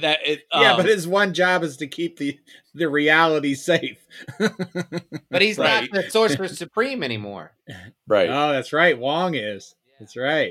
That's right. But so I think also he gets bored, he's shuffling around in his duck boots and whatnot. I think a lot of it, that's just his ego. He likes to see if he can do it. Like, let me see if I can pull this off. Hey, I'm not disagreeing with whatever he did. It made for a great movie. No. And I'm not disagreeing with you, because that can be a stretch. Just the fact that they didn't even have a conversation beforehand. He just starts doing the spell. And then Peter's like, oh, wait. And he just keeps doing the spell. And it's like, realistically, but again, you do have to have moments. And part of being able to overlook moments like that, stupid decisions, is just having a really well-made movie. It makes it a little easier to overlook somebody's poor decision. Whereas when you have something that's poorly made, it just makes every single little misstep stand out. You know what I mean? Uh-huh. You had to love, too, that he was just like, Strange was there, and then he was riding the bench until the very end. Like, I'm sure you're like, get Strange out of here. Yes, I was glad. I was really glad they did that. They let it be Spider-Man's movie, and then they brought in the other Spider-Man. And I loved how they didn't like. And dude, Spider-Man 3, Amazing Spider-Man 1 and 2 are all not good movies. Amazing Spider-Man's being the worst ones in my opinion, especially Amazing Spider-Man 2. So bad to the point that I thought I hated Andrew Garfield until I saw this movie. And I'm like, I think I like Andrew Garfield. I had no idea. It was a writing issue. It was a directing issue. He was great. Totally lovable in this movie. Yeah. And then just all their interactions and that real positive vibe, and then working together to try to, dude, it was just heartwarming. It was great to see on the screen, and it was nostalgic. I've talked about like member berries. One thing I learned is I love member berries from this movie. Not always. Matrix Resurrections, member berries. See, you can do it wrong. No, I loved all the member berries in the beginning. There was never Neo riding bitch on the back of a motorcycle. That is nothing I remember. Okay, fair enough. But I'm saying you could still do nostalgia wrong, and that you have these two movies that contrast. And Logan sent me a great tweet, which was they managed to have Amazing Spider-Man 2 fan service for a movie that doesn't have any fans. And like when he catches MJ, and that was an emotional moment, and he's all teared up, and he saved her, and it felt I was like in the scene, man. I was with him on that. Even though that movie isn't great, that's still a great moment in that movie. That movie, the way, because that's like straight out of the comic book and everything when Gwen Stacy dies. Yeah. He's like, you okay? And MJ's like, are you okay? Right. That was so great, man. You can just see the emotion on his face. Thank God I saved her. Dude, Willem Dafoe back as Green Goblin was fantastic. He was always great. And I love that they got rid of the mask. They put that purple hood on him. You got the purple and green Goblin, that was a great look. You had Aunt May delivering the line, the Uncle Ben line. We didn't see Uncle Ben die again, but you still had the responsibility line. Yes. And Maggie is funny, because like Maggie wasn't like quite emotionally invested. And when she heard that line, she like rolled her eyes and said something about it. What did you say about it, Maggie? So that's the death knell. She said, no, you didn't. I don't think you said that. I thought you just said something about being tired of hearing it. No, you did say that eventually, but at first you said something about I'm tired of hearing that fucking line or something like that. But ask her about Batman's origin story. So she said that, and like And it was funny because like seconds later, she was like mopping up tears.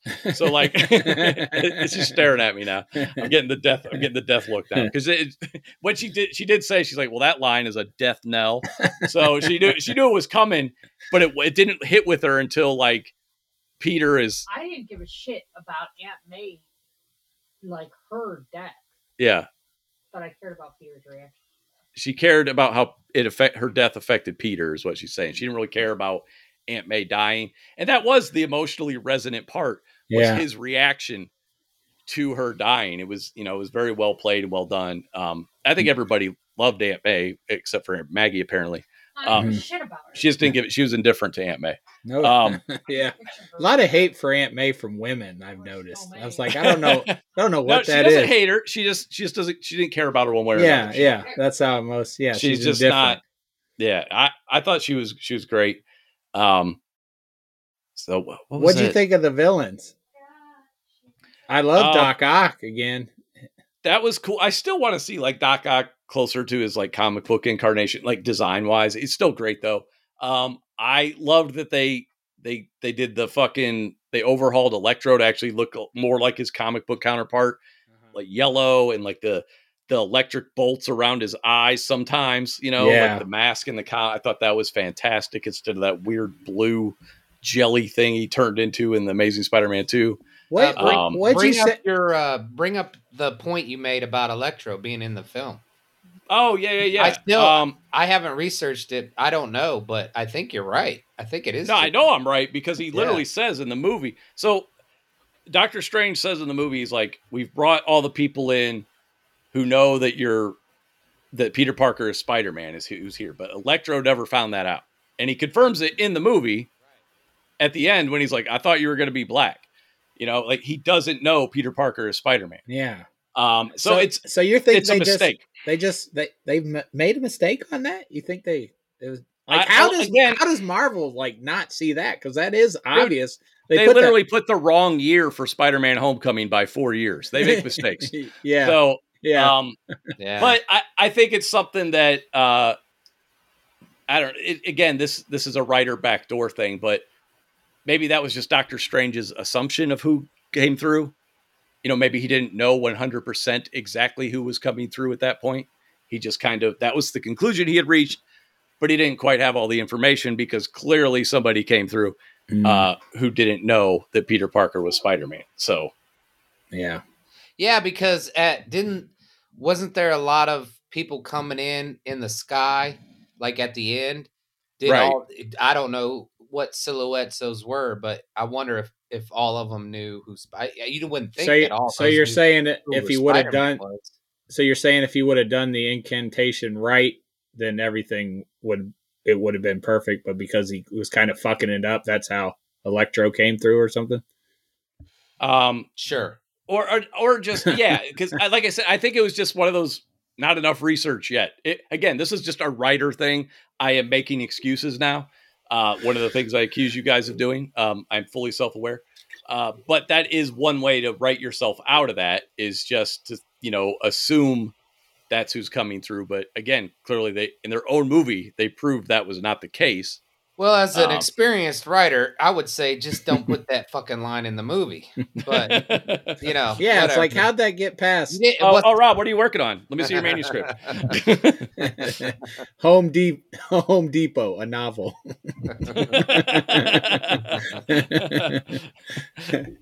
It's called Home Depot and Crystal.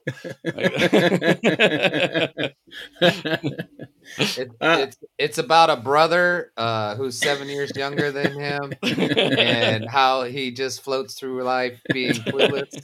And, sometimes just destroys and totals cars at random. It comes out unscathed. Some say I float through life, but some also would say people enable me. It's a love story. Oh, okay. Oh, I thought it was going to be a horror. The night he came home. All right, let's start working on a manuscript. Dude, like I said, they're Peter 1, mistakes, Peter 2. I love how Andrew Garfield was Peter 3. I fucking thought that was great. They just poked fun. He made fun of himself, basically. Dude, I got to talk more about the suits, though. Like, I don't understand the obsession with the gold. With the suits, though. Dude, I've been reading Spider-Man. I've been a Spider-Man fan since I was a kid.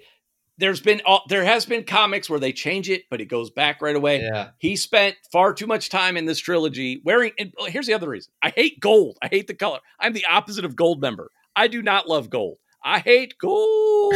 I just don't like the color. I don't like it. The only time I really remember seeing it used in the comics is when they had the original Iron Spider suit. I'm sure there's other times, but that was one of the more prominent times where he looked like Iron Man. He was just red and gold. And that was fine for the Iron Spider suit in the, in Endgame when he had like the metal suit, but with the cloth suits, just give him the blue and red, man. Like it just, I don't understand why they did black and red. And then when he turns it inside out, it's black and gold. What the fuck? Like what with the gold all the time? And then when he gets the nanotech back, it makes a giant gold spider. I'm like, fuck, just let him be. Like he's getting shown up costume wise by fucking Andrew Garfield. Like he had the best costume in that movie until the end anyway. And It's just frustrating because I do like how they kind of reset it. And now we have Peter Parker as we've always known him, he's poor. He lives in an apartment and he has to stitch together his own suits. He doesn't have Stark Tech now. I did like that, but we still could have had a blue and red costume. He had a fucking blue and red costume. And for whatever reason, they just decided to change it in whatever the second movie was. What was the second movie? I forgot what it's called. Far From Home. Thank you. Far From Home. And he goes black and red. And it was like, but why? Stark made you that suit and he's dead. And you're just like, fuck that suit. No. Like you'd think you'd wear that as an homage or something. It just didn't make sense to have him in so many different suits. And then like Steve said, the big payoff is he's in the blue and red suit. So they fucked with you. Like they did Quicksilver. They fucked with you. It was just like, oh, what we want to see. And you're like, fuck you, Gold LeMay. You get Liberace Spider-Man for this whole fucking movie. Like, fuck you. Fucking assholes. Pointless. That's my biggest gripe. Sean dropped it down from a 5-star to a 2. No. Because of the goddamn suit. I can overlook that because I know that is some nitpicky bullshit on my part. That's a personal thing. So I can overlook that because the movie's so good and the Spider-Men were good and the villains end up working out great, even though I was very trepidatious about them, thinking that they were not going to, it was just going to be all nostalgia based, and it kind of was for a little bit, but man, they really got to the emotional heart of everything with Aunt May and then bringing in like the experienced Spider-Man, sharing experiences, and then him doing the very selfless act. Like when he sees that Band-Aid on MJ's head. And that's when he decides, he's like, whoa, you guys with me in your life, you get hurt. You're better off without me. And he like makes that decision. And it's heartbreaking. Yeah. It's heartbreaking. And I got divorced over it. That's how heartbreaking it was. Go ahead, Rob. The costume design for Spider-Man for this movie is going to win an Oscar, and Sean's going to take it away. Take it away. They don't deserve it. I love gold. Seriously, that it is. He's fucking gold member. He's got a gold dick, and he wants to see gold everywhere.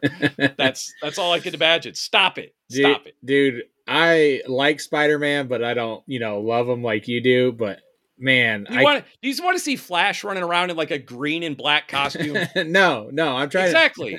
No, I'm just saying I like Spider-Man, and when those three Spider-Man swung in together, I was over the moon for that. So I was like, I can't imagine what Sean is going through right now. Like this, it was awesome, so fucking cool, man. And dude, it's funny too because I think I told you guys too. Like I'm not a big fan of the multiverse stories in the comics, all the Spider-Men running around. Uh-huh. But because it was a small group of Spider-Men, it wasn't like 50 Spider-Men, and because I did have that history with them in the movies, they wrote them so well, it just.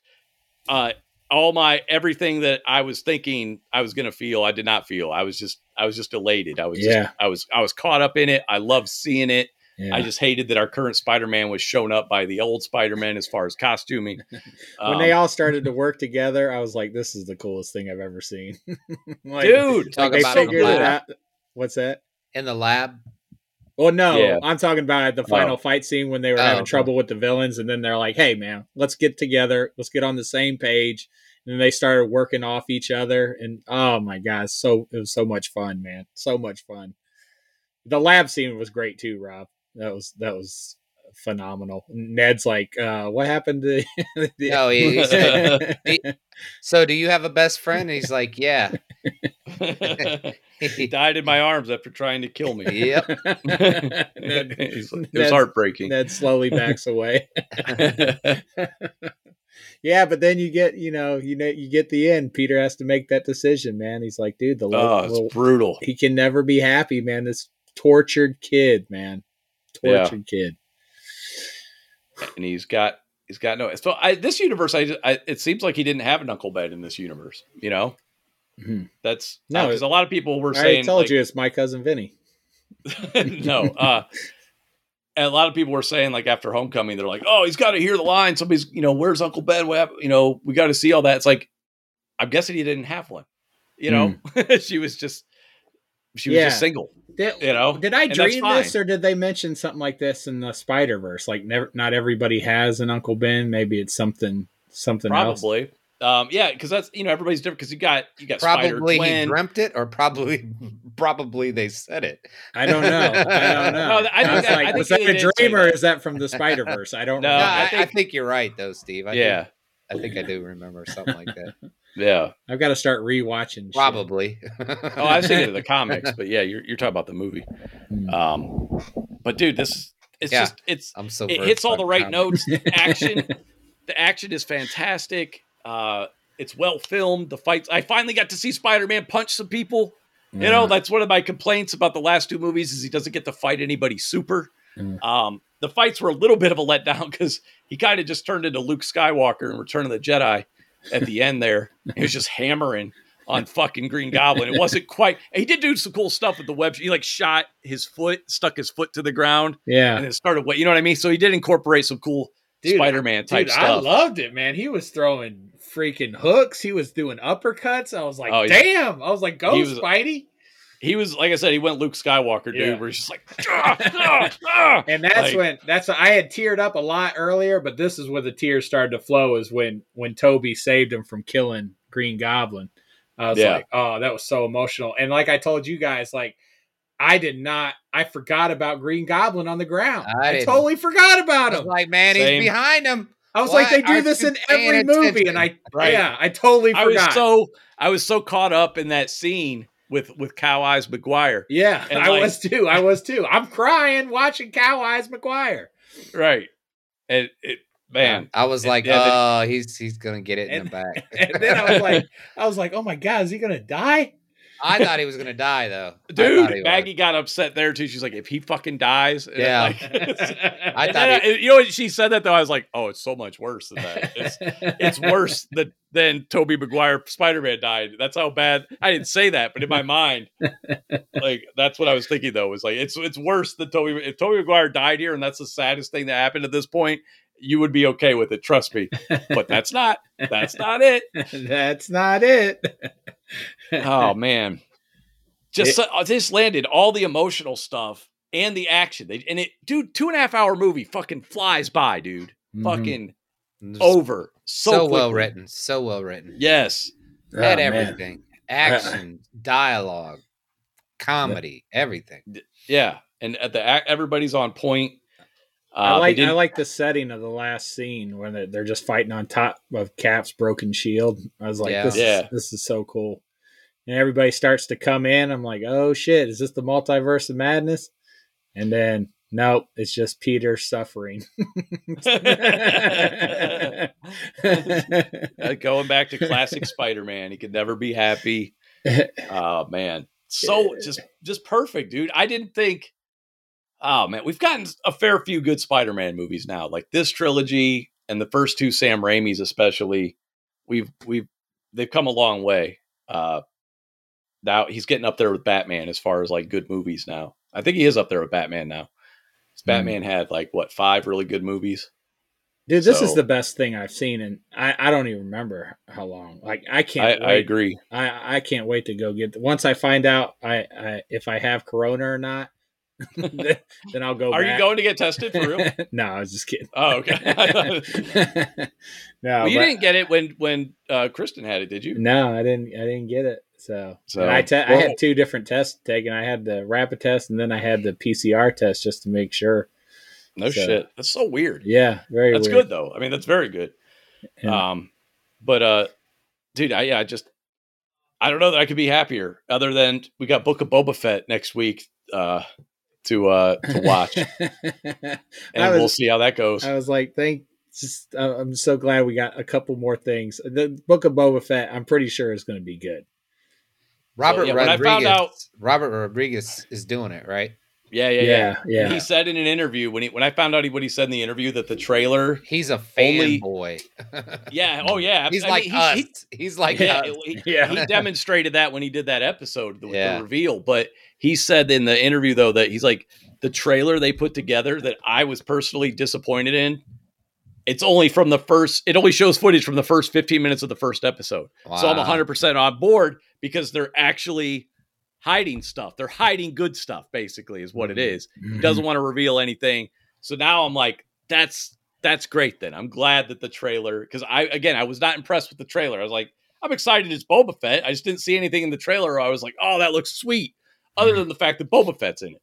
Yeah. So now that I know that he's holding back, I'm fucking, I'm amped up, dude. Yeah. I'm fucking stoked now. And they did everything right in The Mandalorian. Like, I don't see this, group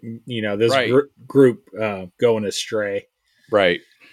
So, thank God for Spider-Man and hopefully Book of Boba, because I am distraught right now. Like, I'm thinking about ripping fucking this poster down beside me. I can't fucking...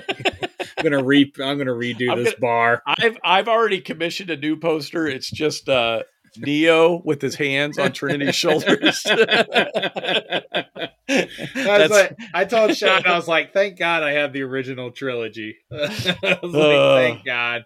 I'm just gonna like look at this poster and pretend like I'm just gonna think of what I wanted to happen, and I'm just gonna go with that, whatever's in my head. Dude, you know what? Circling back to The Matrix, though, there was other stuff I did enjoy in the movie, and a lot of it just had to do with kind of showing the outcome of revolutions where, like, you had machines and humans living together, working together. I thought that was really cool. I did, too. To see that progress. However, the movie, honestly, it didn't feel like it served a purpose. You know what I mean? Like, it didn't progress anything. You know what I mean? Like, there was just... Why is it there? It's just there because they wanted a Matrix movie. You know what I mean? They didn't have a new story to tell, is what I'm saying. Yeah. It's just there. It's kind of like the whole reason we have Amazing Spider-Man 1 and 2 is because Sony was going to lose the rights to the franchise if they didn't make a Spider-Man movie. So they did. And that's what we fucking got because of it. So that's what it felt like. It just felt like, well, we think we'll make money on this, so go do one. And it's like, what's the story? I don't know. Man, it had me though for a lot of parts. Like you said, I like that. And when they're getting Neo out of the Matrix again, and he's hovering over Trinity, and she starts to raise her hand because of the proximity or whatever. I was like, dude, this is gonna be so awesome. there were some good. See. It's weird though, because I still don't think it was as disappointing as Force Awakens, because at least you had a capable villain. You know what I mean? Like, if nothing else, you had a villain that felt like a fucking threat for once. Because that was one of my biggest issues with Force Awakens is like the villain is inept. The hero is way overpowered from the get-go. That's not good storytelling. What the fuck are you doing? But like when Neo goes in that room, I actually like that scene. When he rewinds time or whatever. Yeah, except the special defects where he's like they shot Neil Patrick Harris at like a lower frame rate and it just looked really bad. Did you notice that? Yeah. Like Keanu Reeves is like moving slow and then like he's like Doogie Howser's like flipping around the screen all weird and I just say that's a glitch in the Matrix. That's what I say. I guess it just seemed unnecessary. But I did like him explaining, but I was like, did I miss why Neo and Trinity are back? Why would you do that exactly? You know, it just seems so weird to not have a legitimate reason to have them exist other than he's the anomaly of anomalies. Like, okay, well, you saw what happened, right? Like, you know what happened when you had the anomaly of anomaly. Like, what are you doing? Like, it was so stupid. It was just an incredibly stupid move from a really smart character. Did she think maybe no one wanted to see an awesome kung fu fight? Because a lot of people didn't like the last ones. No, it's a love story, Steve. You said it yourself. This is the movie you wanted, Steve. And I got it. And I blame you. And I got it. And I loved everything about it. I was like, yes. Stop yelling. You hurt my ears. And then, I needed more. I needed action too, man. Now, I don't mind seeing a romantic comedy or something like that. But this is a Matrix movie, man. This is a Matrix movie. Yes, when and I got it. I got my love, and it was awesome. Was it awesome? Was it enough? Was it enough? No. No, it was not enough. Not in a Matrix movie. I was wrong. I said I was wrong. What do you want? And just to belabor the point, the text that really got me wound up, other than decisions were made, was when Steve was like, turns out I don't only need a great love story. I need great action. I was like, oh, he admits it. It's not just about the love story. I said I was wrong. I thought all I needed was Neo and Trinity. I am simply kicking and beating a dead horse here. And I'm enjoying it. All right. I need Neo and Trinity. I need Neo and Trinity kicking ass together. That is the only reason I gave it 2 stars was because of Neo and Trinity. Why can't you just have Trinity kicking ass and Neo kicking ass? Why can't you can still have a strong woman and not totally emasculate my hero? Yeah. Like, you can do both. Stupid. You told me that though, because again, for whatever reason, that just didn't register with me. I was more concerned with the fact that. One, I hate chase scenes. You guys know this; they're boring. Yeah. Other than Matrix Reloaded. The best chase scene ever, other than like stuff like that, where they really change it up and they got people kung fu fighting at 90 miles per hour. Then I'm on like, top okay, of trailer trucks, yeah, right. That was and awesome. Then this one was literally just her weaving through the city on a motorcycle with a guy on the back doing jazz hands with a guy on the back. The Keymaster was on the back of the bike riding like a bitch. So, I'm talking about in this movie in Resurrections. No, I'm Reloaded. That was a small part of a chase scene though. That was like. Right. It wasn't the third act climax. No, it wasn't the third act climax. But yeah, in this movie, you got Neo doing jazz hands at things. And I'm just like, this is so anticlimactic as far as I want it to be. Like, what I love about Revolutions, and as stupid as it is that the fate of humanity came down to a kung fu fight. And that's exactly what I want from a Matrix movie. Right. I want the fate of humanity to come down to kung fu. Well choreographed. And brilliantly photographed kung fu as well. And the setting was amazing with the water coming down and the flashes of like the lights would go out and come back on. And then they used slow motion, but then they also let it go and they just went at each other.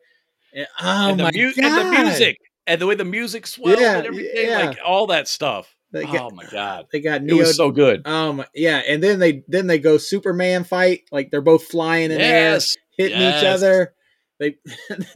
Before that they stopped for another fight in a building. There was that scene though in Revolutions where it looked like Agent Smith's harness broke and he just hung there. And with his legs going like a baby. Oh wait, no, that was Resurrections. I got it confused. Dude, and Reloaded. So mad. You had the bully scene.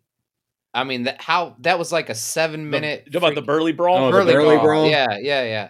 How long was that? That was like the longest fight scene I've ever seen. That was crazy, and that was so fun to watch. Yeah. It's so fun. Yeah. It's so well planned out.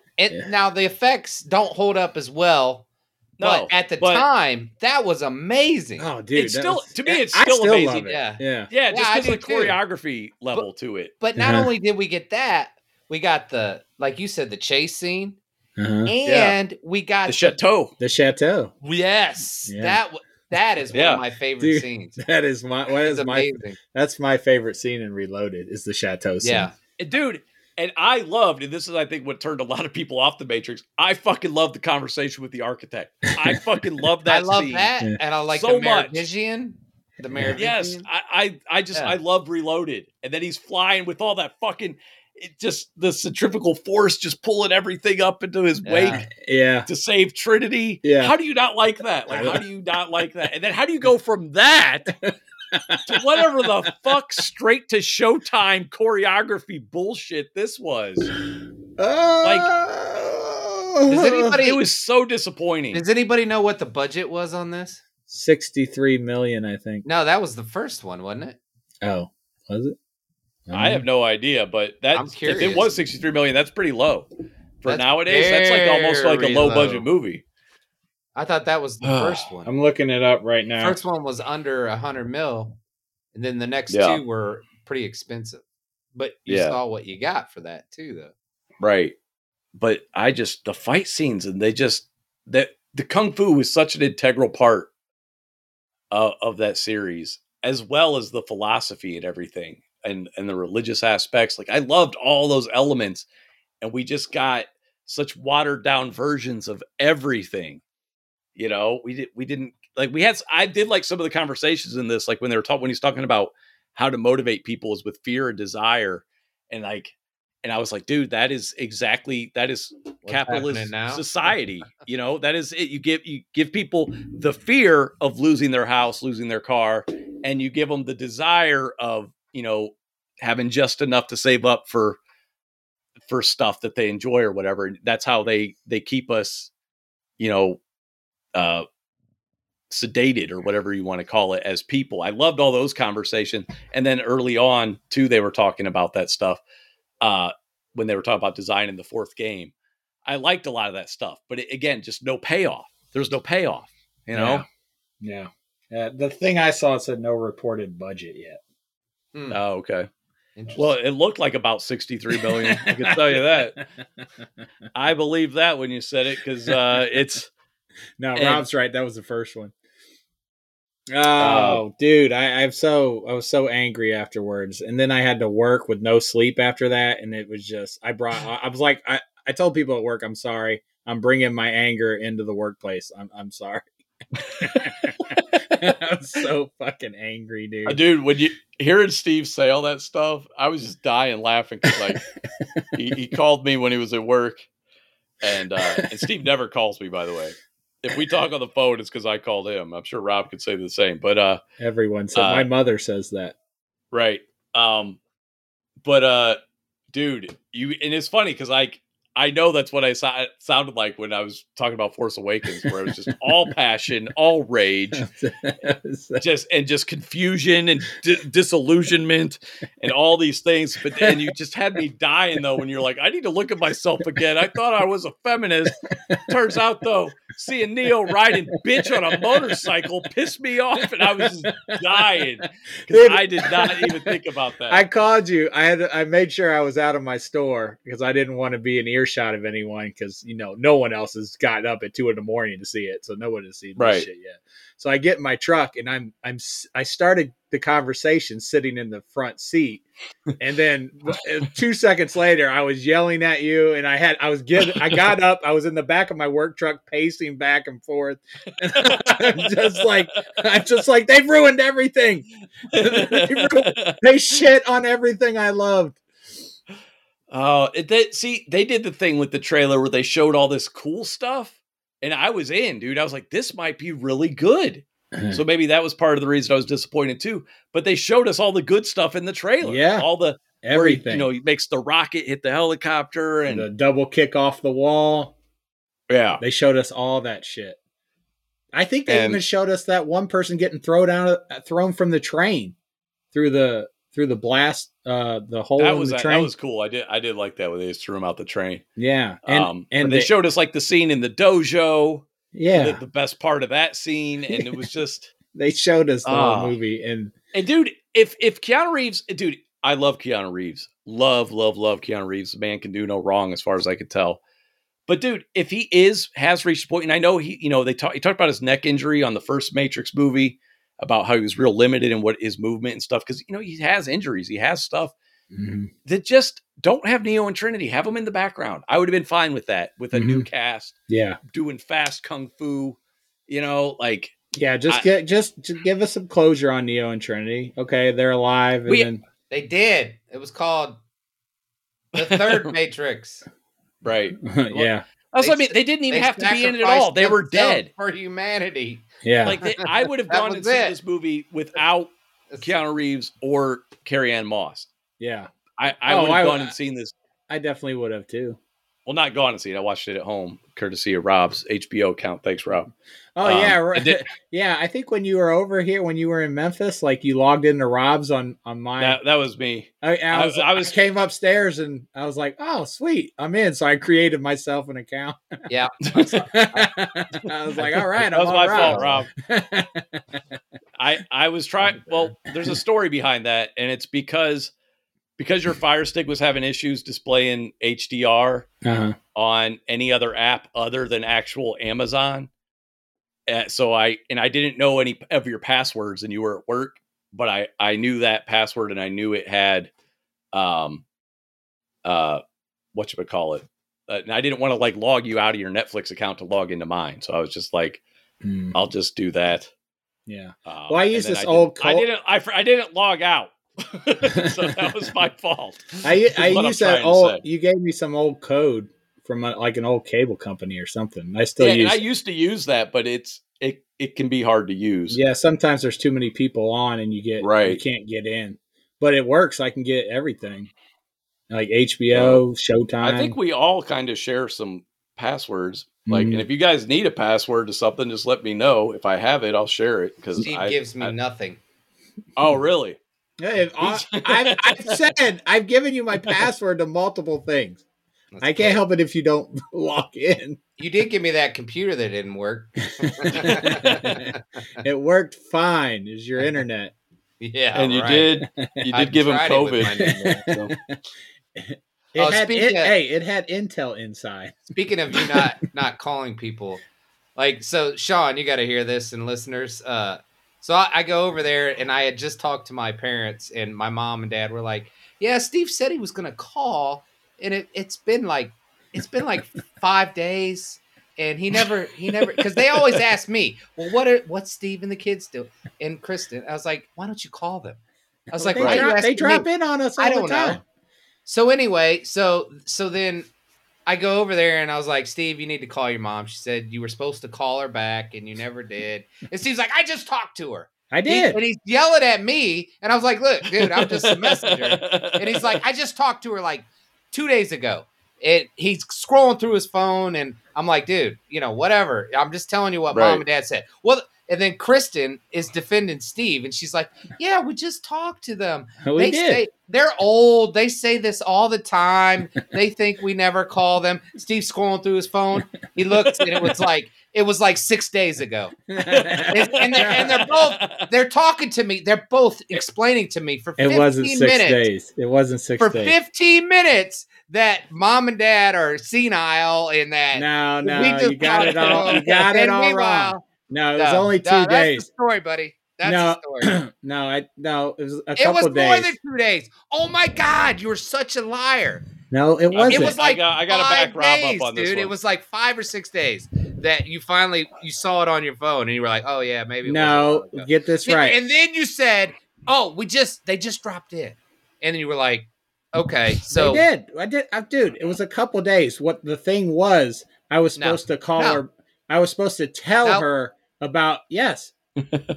I talked to them, but I was supposed to call them again to tell them whether or not I had tested positive for COVID. Nope. That was what she said. That I forgot to tell her. But I talked to them recently. It was a couple days. You looked at your phone. Now you even forget the story from a week ago. Rob, hey. It doesn't show my phone doesn't show when Alexa drops in. I talked to them in more than one format. Oh, yeah, look at that. Sean's holding up something for YouTube viewers. I'm trying to end the Family Feud here.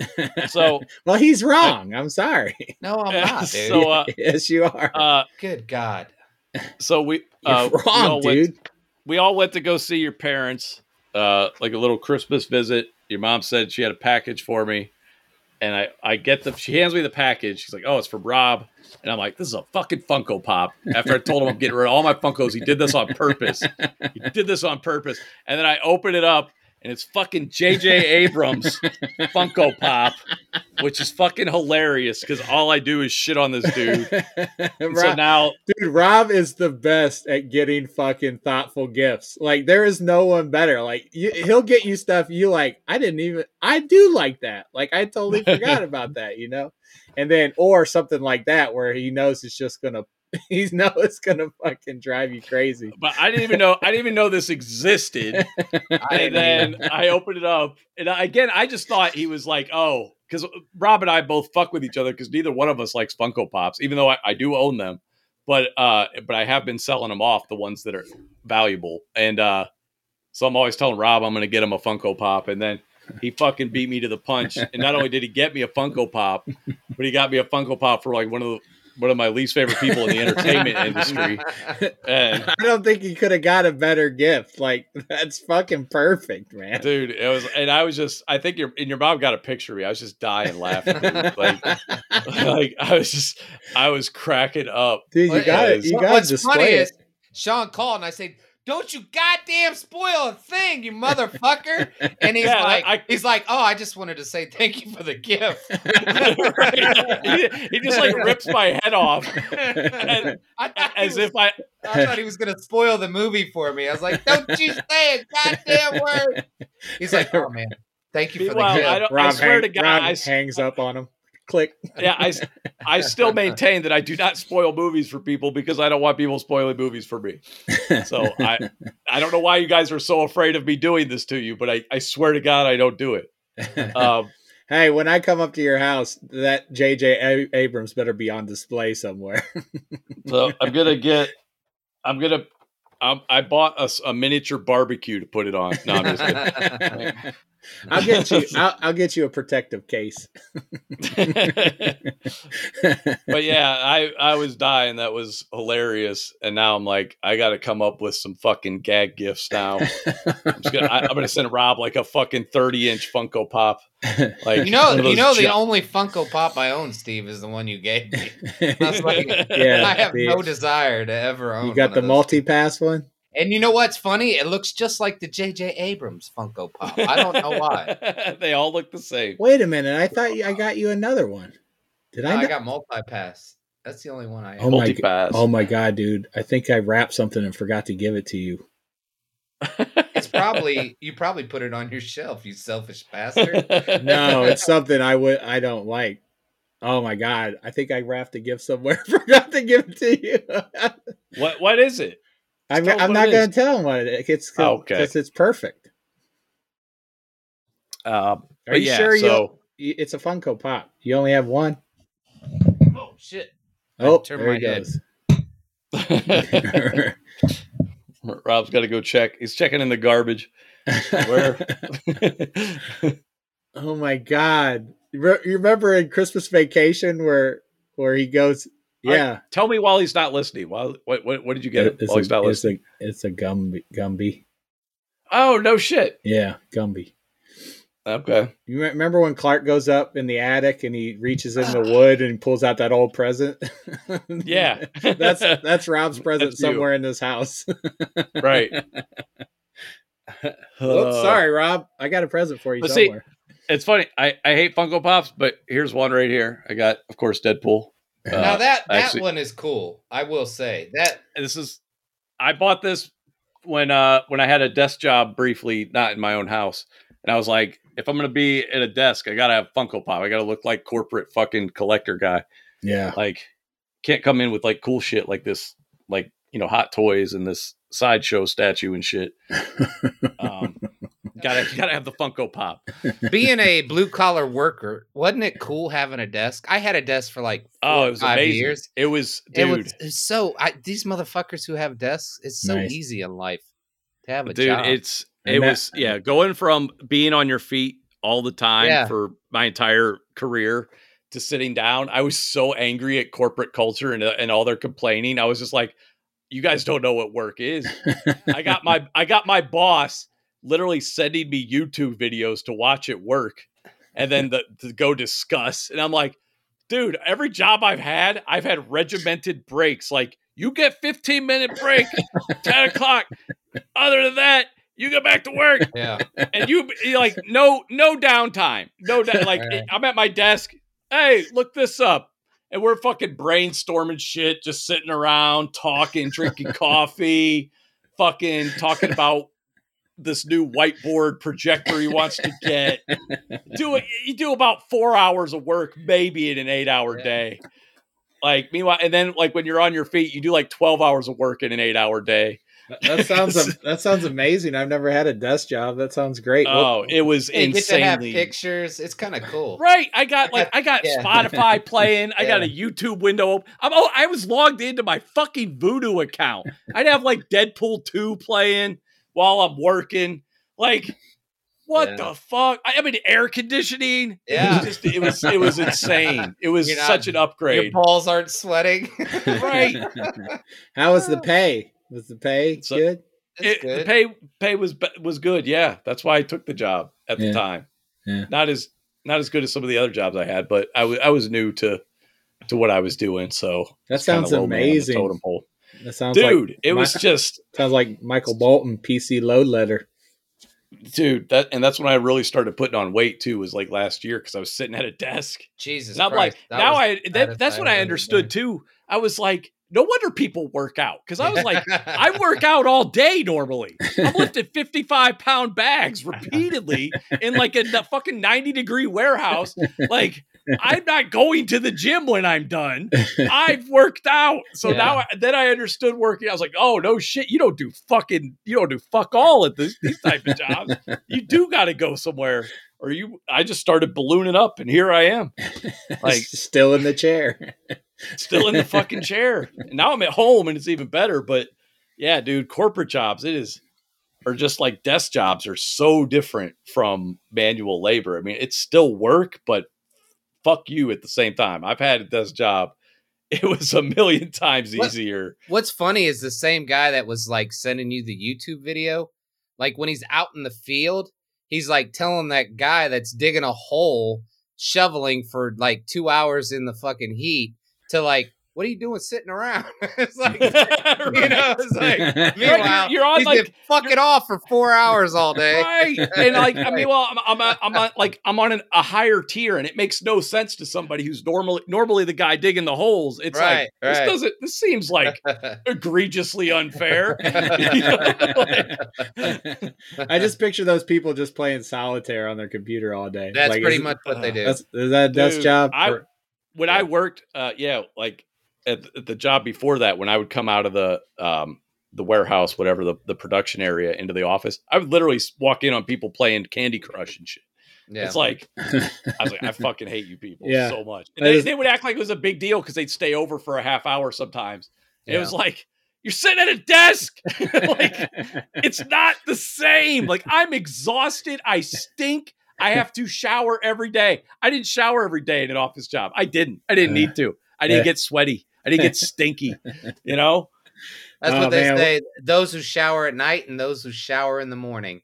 If you shower at night, you know you've been working hard. Right. Yeah. Exactly. Yeah.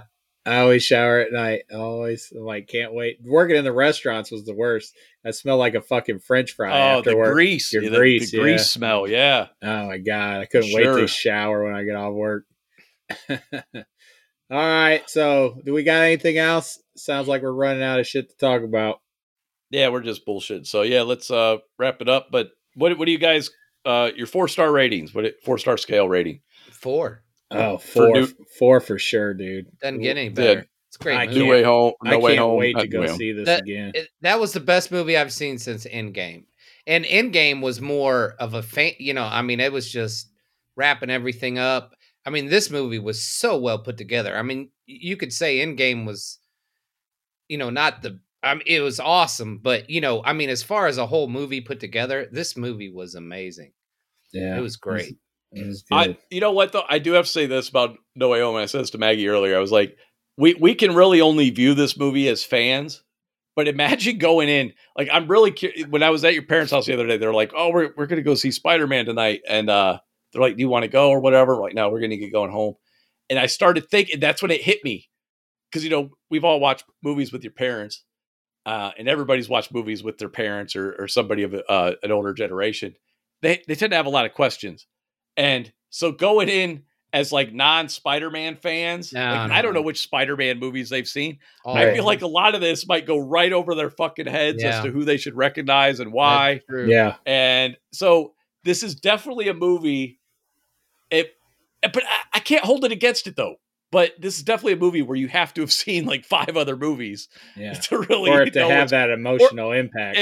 At least 5 other movies, maybe 7 if you, total, possibly more. If you throw in Endgame and Infinity War, but there's a lot there that builds up to this. But again, as somebody who read comics or just anybody who follows serialized TV, like, can you really? I mean, who are you going to blame for not knowing who those people are? It's like you're going to have casual moviegoers who are just going to go see the big latest thing. But I feel like at this point, that's a small portion of the population, right? Like almost everybody's seen the Marvel movies. They know they're getting a Marvel movie. They know there's backstories. Like I've met people who are like, I didn't watch a single Marvel movie until Infinity War came out. And then it was such a big movie. I went back and watched all the other movies before I saw Infinity War. Like I've heard that story from multiple people. Because the franchise just got so big and people just got that FOMO, you know, and they're just like, well, fuck, I guess I got to watch 22 movies now.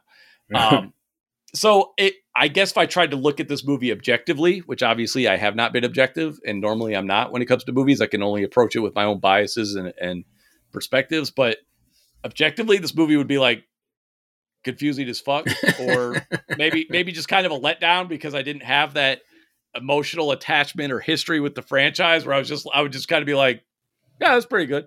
Okay. But as somebody invested, yeah, fucking stellar, dude. Fucking amazing. Fucking amazing. I'm gonna wrap it up here by saying, you know, my mom and dad, like you were saying, they are those moviegoers. They've seen all the movies, but they won't remember them. Right. They're not watching them all the time. The biggest question I know my dad will have after that movie, after this new Spider-Man movie is, so he'll come up to me and he'll ask me, why didn't he wear the blue suit in the whole goddamn movie?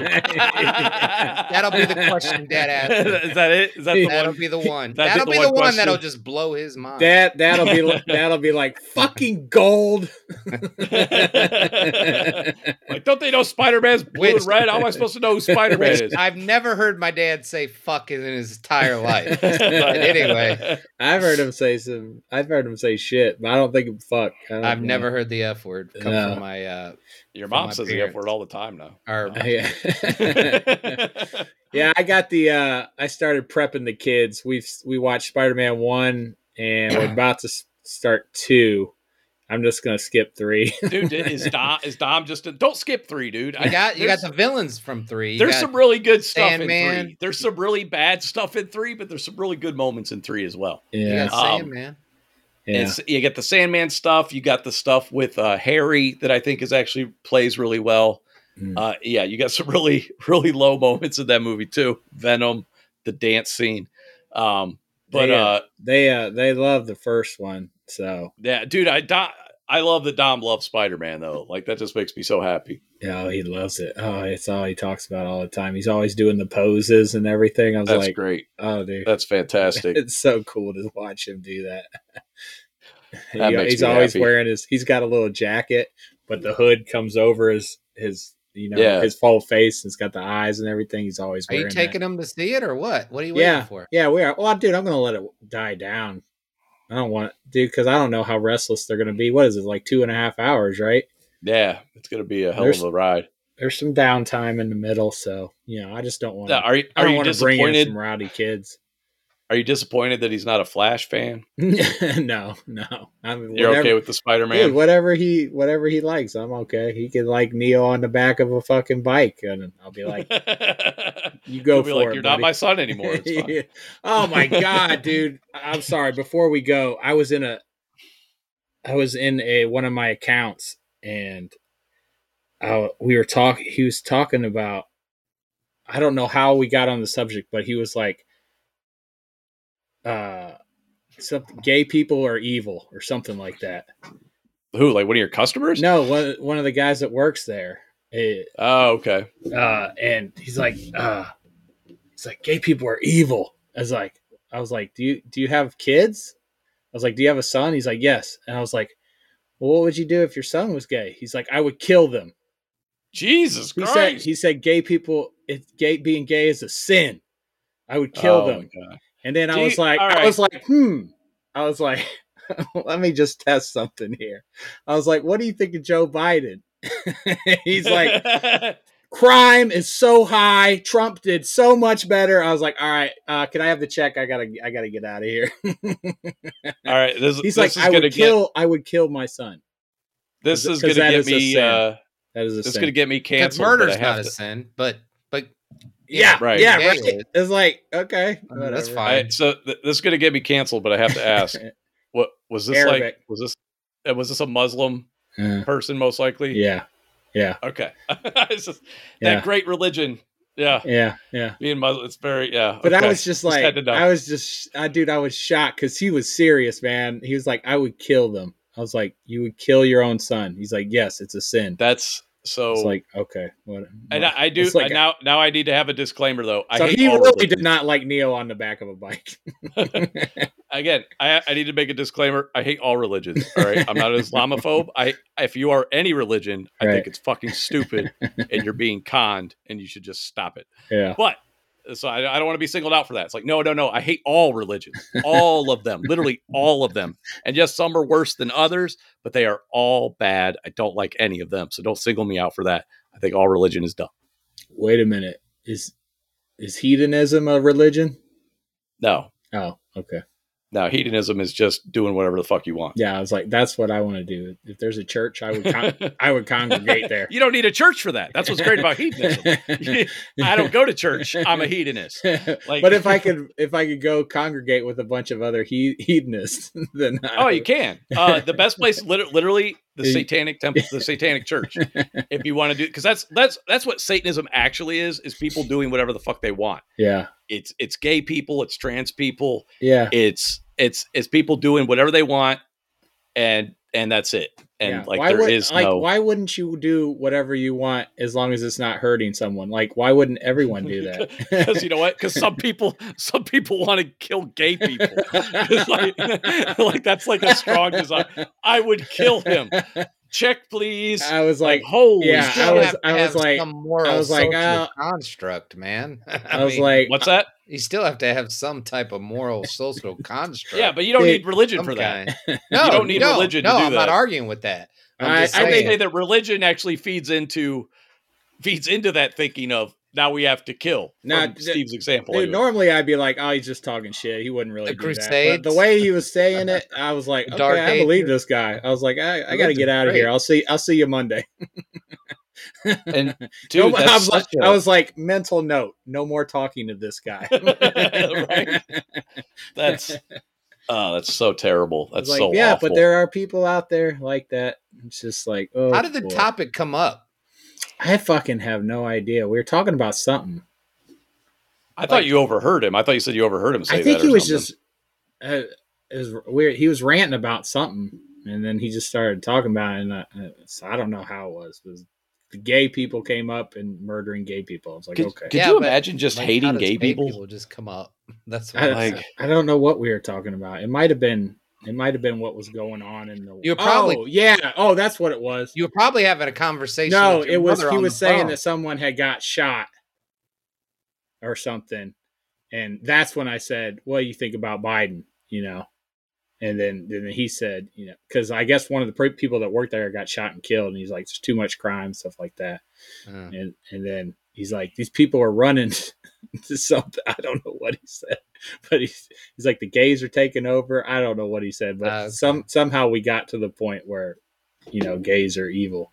So he just lumped in all evil people together kind of thing. I guess. Just do the gays in with the murder. Sean's right. You know, religion. Man. Yeah. It's just like, it doesn't make sense. They can't let people be happy.